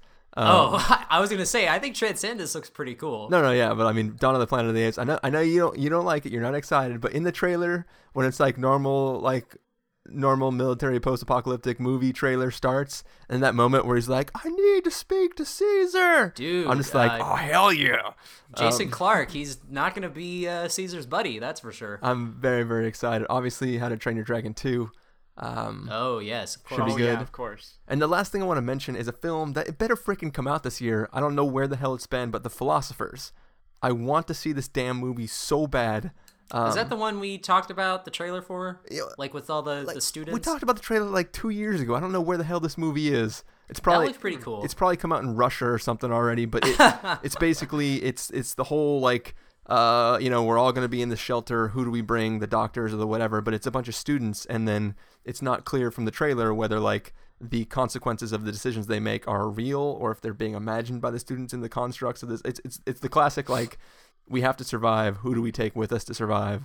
And how that plays out in this group. And the movie, the freaking trailer looks awesome. I don't even know if they've shown it anywhere other than online through different places that had it. But this movie was supposed to be out sometime earlier this year or in 2013, and uh, it hasn't yet. And I have no idea if there's a release date for it. But I I don't either. Yeah, I'm very excited for it. it's kind of lost in the shuffle, but It better come I, out sometime. I, I will also throw out uh, Gone Girl, David Fincher's new movie that he's shooting now. Comes out this year. is there there Ben a Aff- trailer for it yet? Not a trailer, but it comes out in October, uh, early October this year, and uh, Ben Affleck is in it, who's also on an incredible role. So I'm excited to see that Yeah. for sure. Cool. Well, uh, I think that's the end of our year-ending recap. Yes. Uh, I, I think so. Okay, well, here's to uh, the passing of 2013 and uh, a good look into next year. Hopefully, all these films we're excited about pan out. And, uh, you know, it, it'd be awesome to see the film industry as a whole on this rise of churning out really awesome things and, um, you know, not just trying to put anything in theaters that will make a buck. Oh, yeah, did you guys see online? They said that this was like the biggest box office year ever or something yeah. like that. Yeah, I Um, saw that. Yeah. So all those people that have been talking about how terrible everything's been going for the movie industry all year long, you know, suck it. like, you guys have plenty of money. Shut the hell up. I mean, there was definitely a lot. Like Stephen said, there was a lot to offer this year, and uh, yeah, I mean, I think there were a lot of movies that like garnered, you know, a lot of buzz. Like like Gravity. It was like if you're not seeing Gravity, then you know you suck. Yeah, you can just So get the hell out. Yeah, you just you gotta see Gravity. Like you gotta see you know Spring Breakers. It's crazy, or whatever. Uh, so yeah, cool. All right. Well, uh, let's say goodbye, uh, Carson. If people want to find you throughout the week, where can they do that? uh, you can go to practicalcandy.wordpress.com. Uh, Stephen? Uh, if you want to find me, you can go to twitter.com slash sdavidmiller or sdavidmiller.com. You can find me at uh, ChristopherInRealLife.com or Twitter.com slash ChristopherIRL. You can find the podcast over at thespoilerwarning.com where you can get all the back episodes of the show. You can follow us on Twitter at Twitter.com slash SpoilerWarning to figure out when all these episodes go live or like us on Facebook at Facebook.com slash The Spoiler If you want to get a hold of us directly, you can send an email to fans at thespoilerwarning.com or call leave us a voicemail at 760-575-4TSW. That's 760-575-4879. Music for this episode is going to come from this uh, phenomenally amazing video called The Final Cut 2013 A Cinema Tribute, edited by Nick Bosworth, and it can be found over at the JoBlo.com YouTube page, where uh, uh, I think we advise that you go right now and uh, click the link in the show notes and watch this video because it is an awesome look at this past year of film. So, uh, Yes. thank you guys uh, for joining me for this epic two and a half hour episode. I, I still don't think it's as long as the uh, uh, the Dark Knight episode from a few years ago, or maybe Inception. One of the Nolan ones made it to almost Yeah. three hours. I think. I think I think both of those were, were fairly long, Yeah. Uh, longer than two hours. But back then, were we doing the multiple segments, or was that just a review also? No, it was oh no, it was the multiple segments Okay. yeah, that's for true. uh, Inception. I think I don't know about Dark Knight Rises. But then again, technically, this is like a segment per slot in our movie list, so it's, Yeah. it's still comparable. So cool. All right. Well, uh, thank you guys all for listening. If you made it this far, if not, then I don't know who I'm talking to. So If you did, then what are you doing? yeah, You're talking to you're talking to space. Are you on like a very long drive somewhere? yeah, I'm talking to lis- Yes. listeners in the blind. If you're still with us, thank you. Everyone else, suffocate. Actually, I think I said that at the end of our uh, gravity review. Didn't I say something similar to that? I'm probably I don't. Know. I was like, if you if you didn't stick with us, and you can die in the vacuum of space or something. I don't remember. Yes. I don't mean that, of course. I love all of you, except for the ones not listening. yes. Uh, I'm gonna go ahead and hit stop now. All right. Sounds good. It's been a good year. Try to have fun.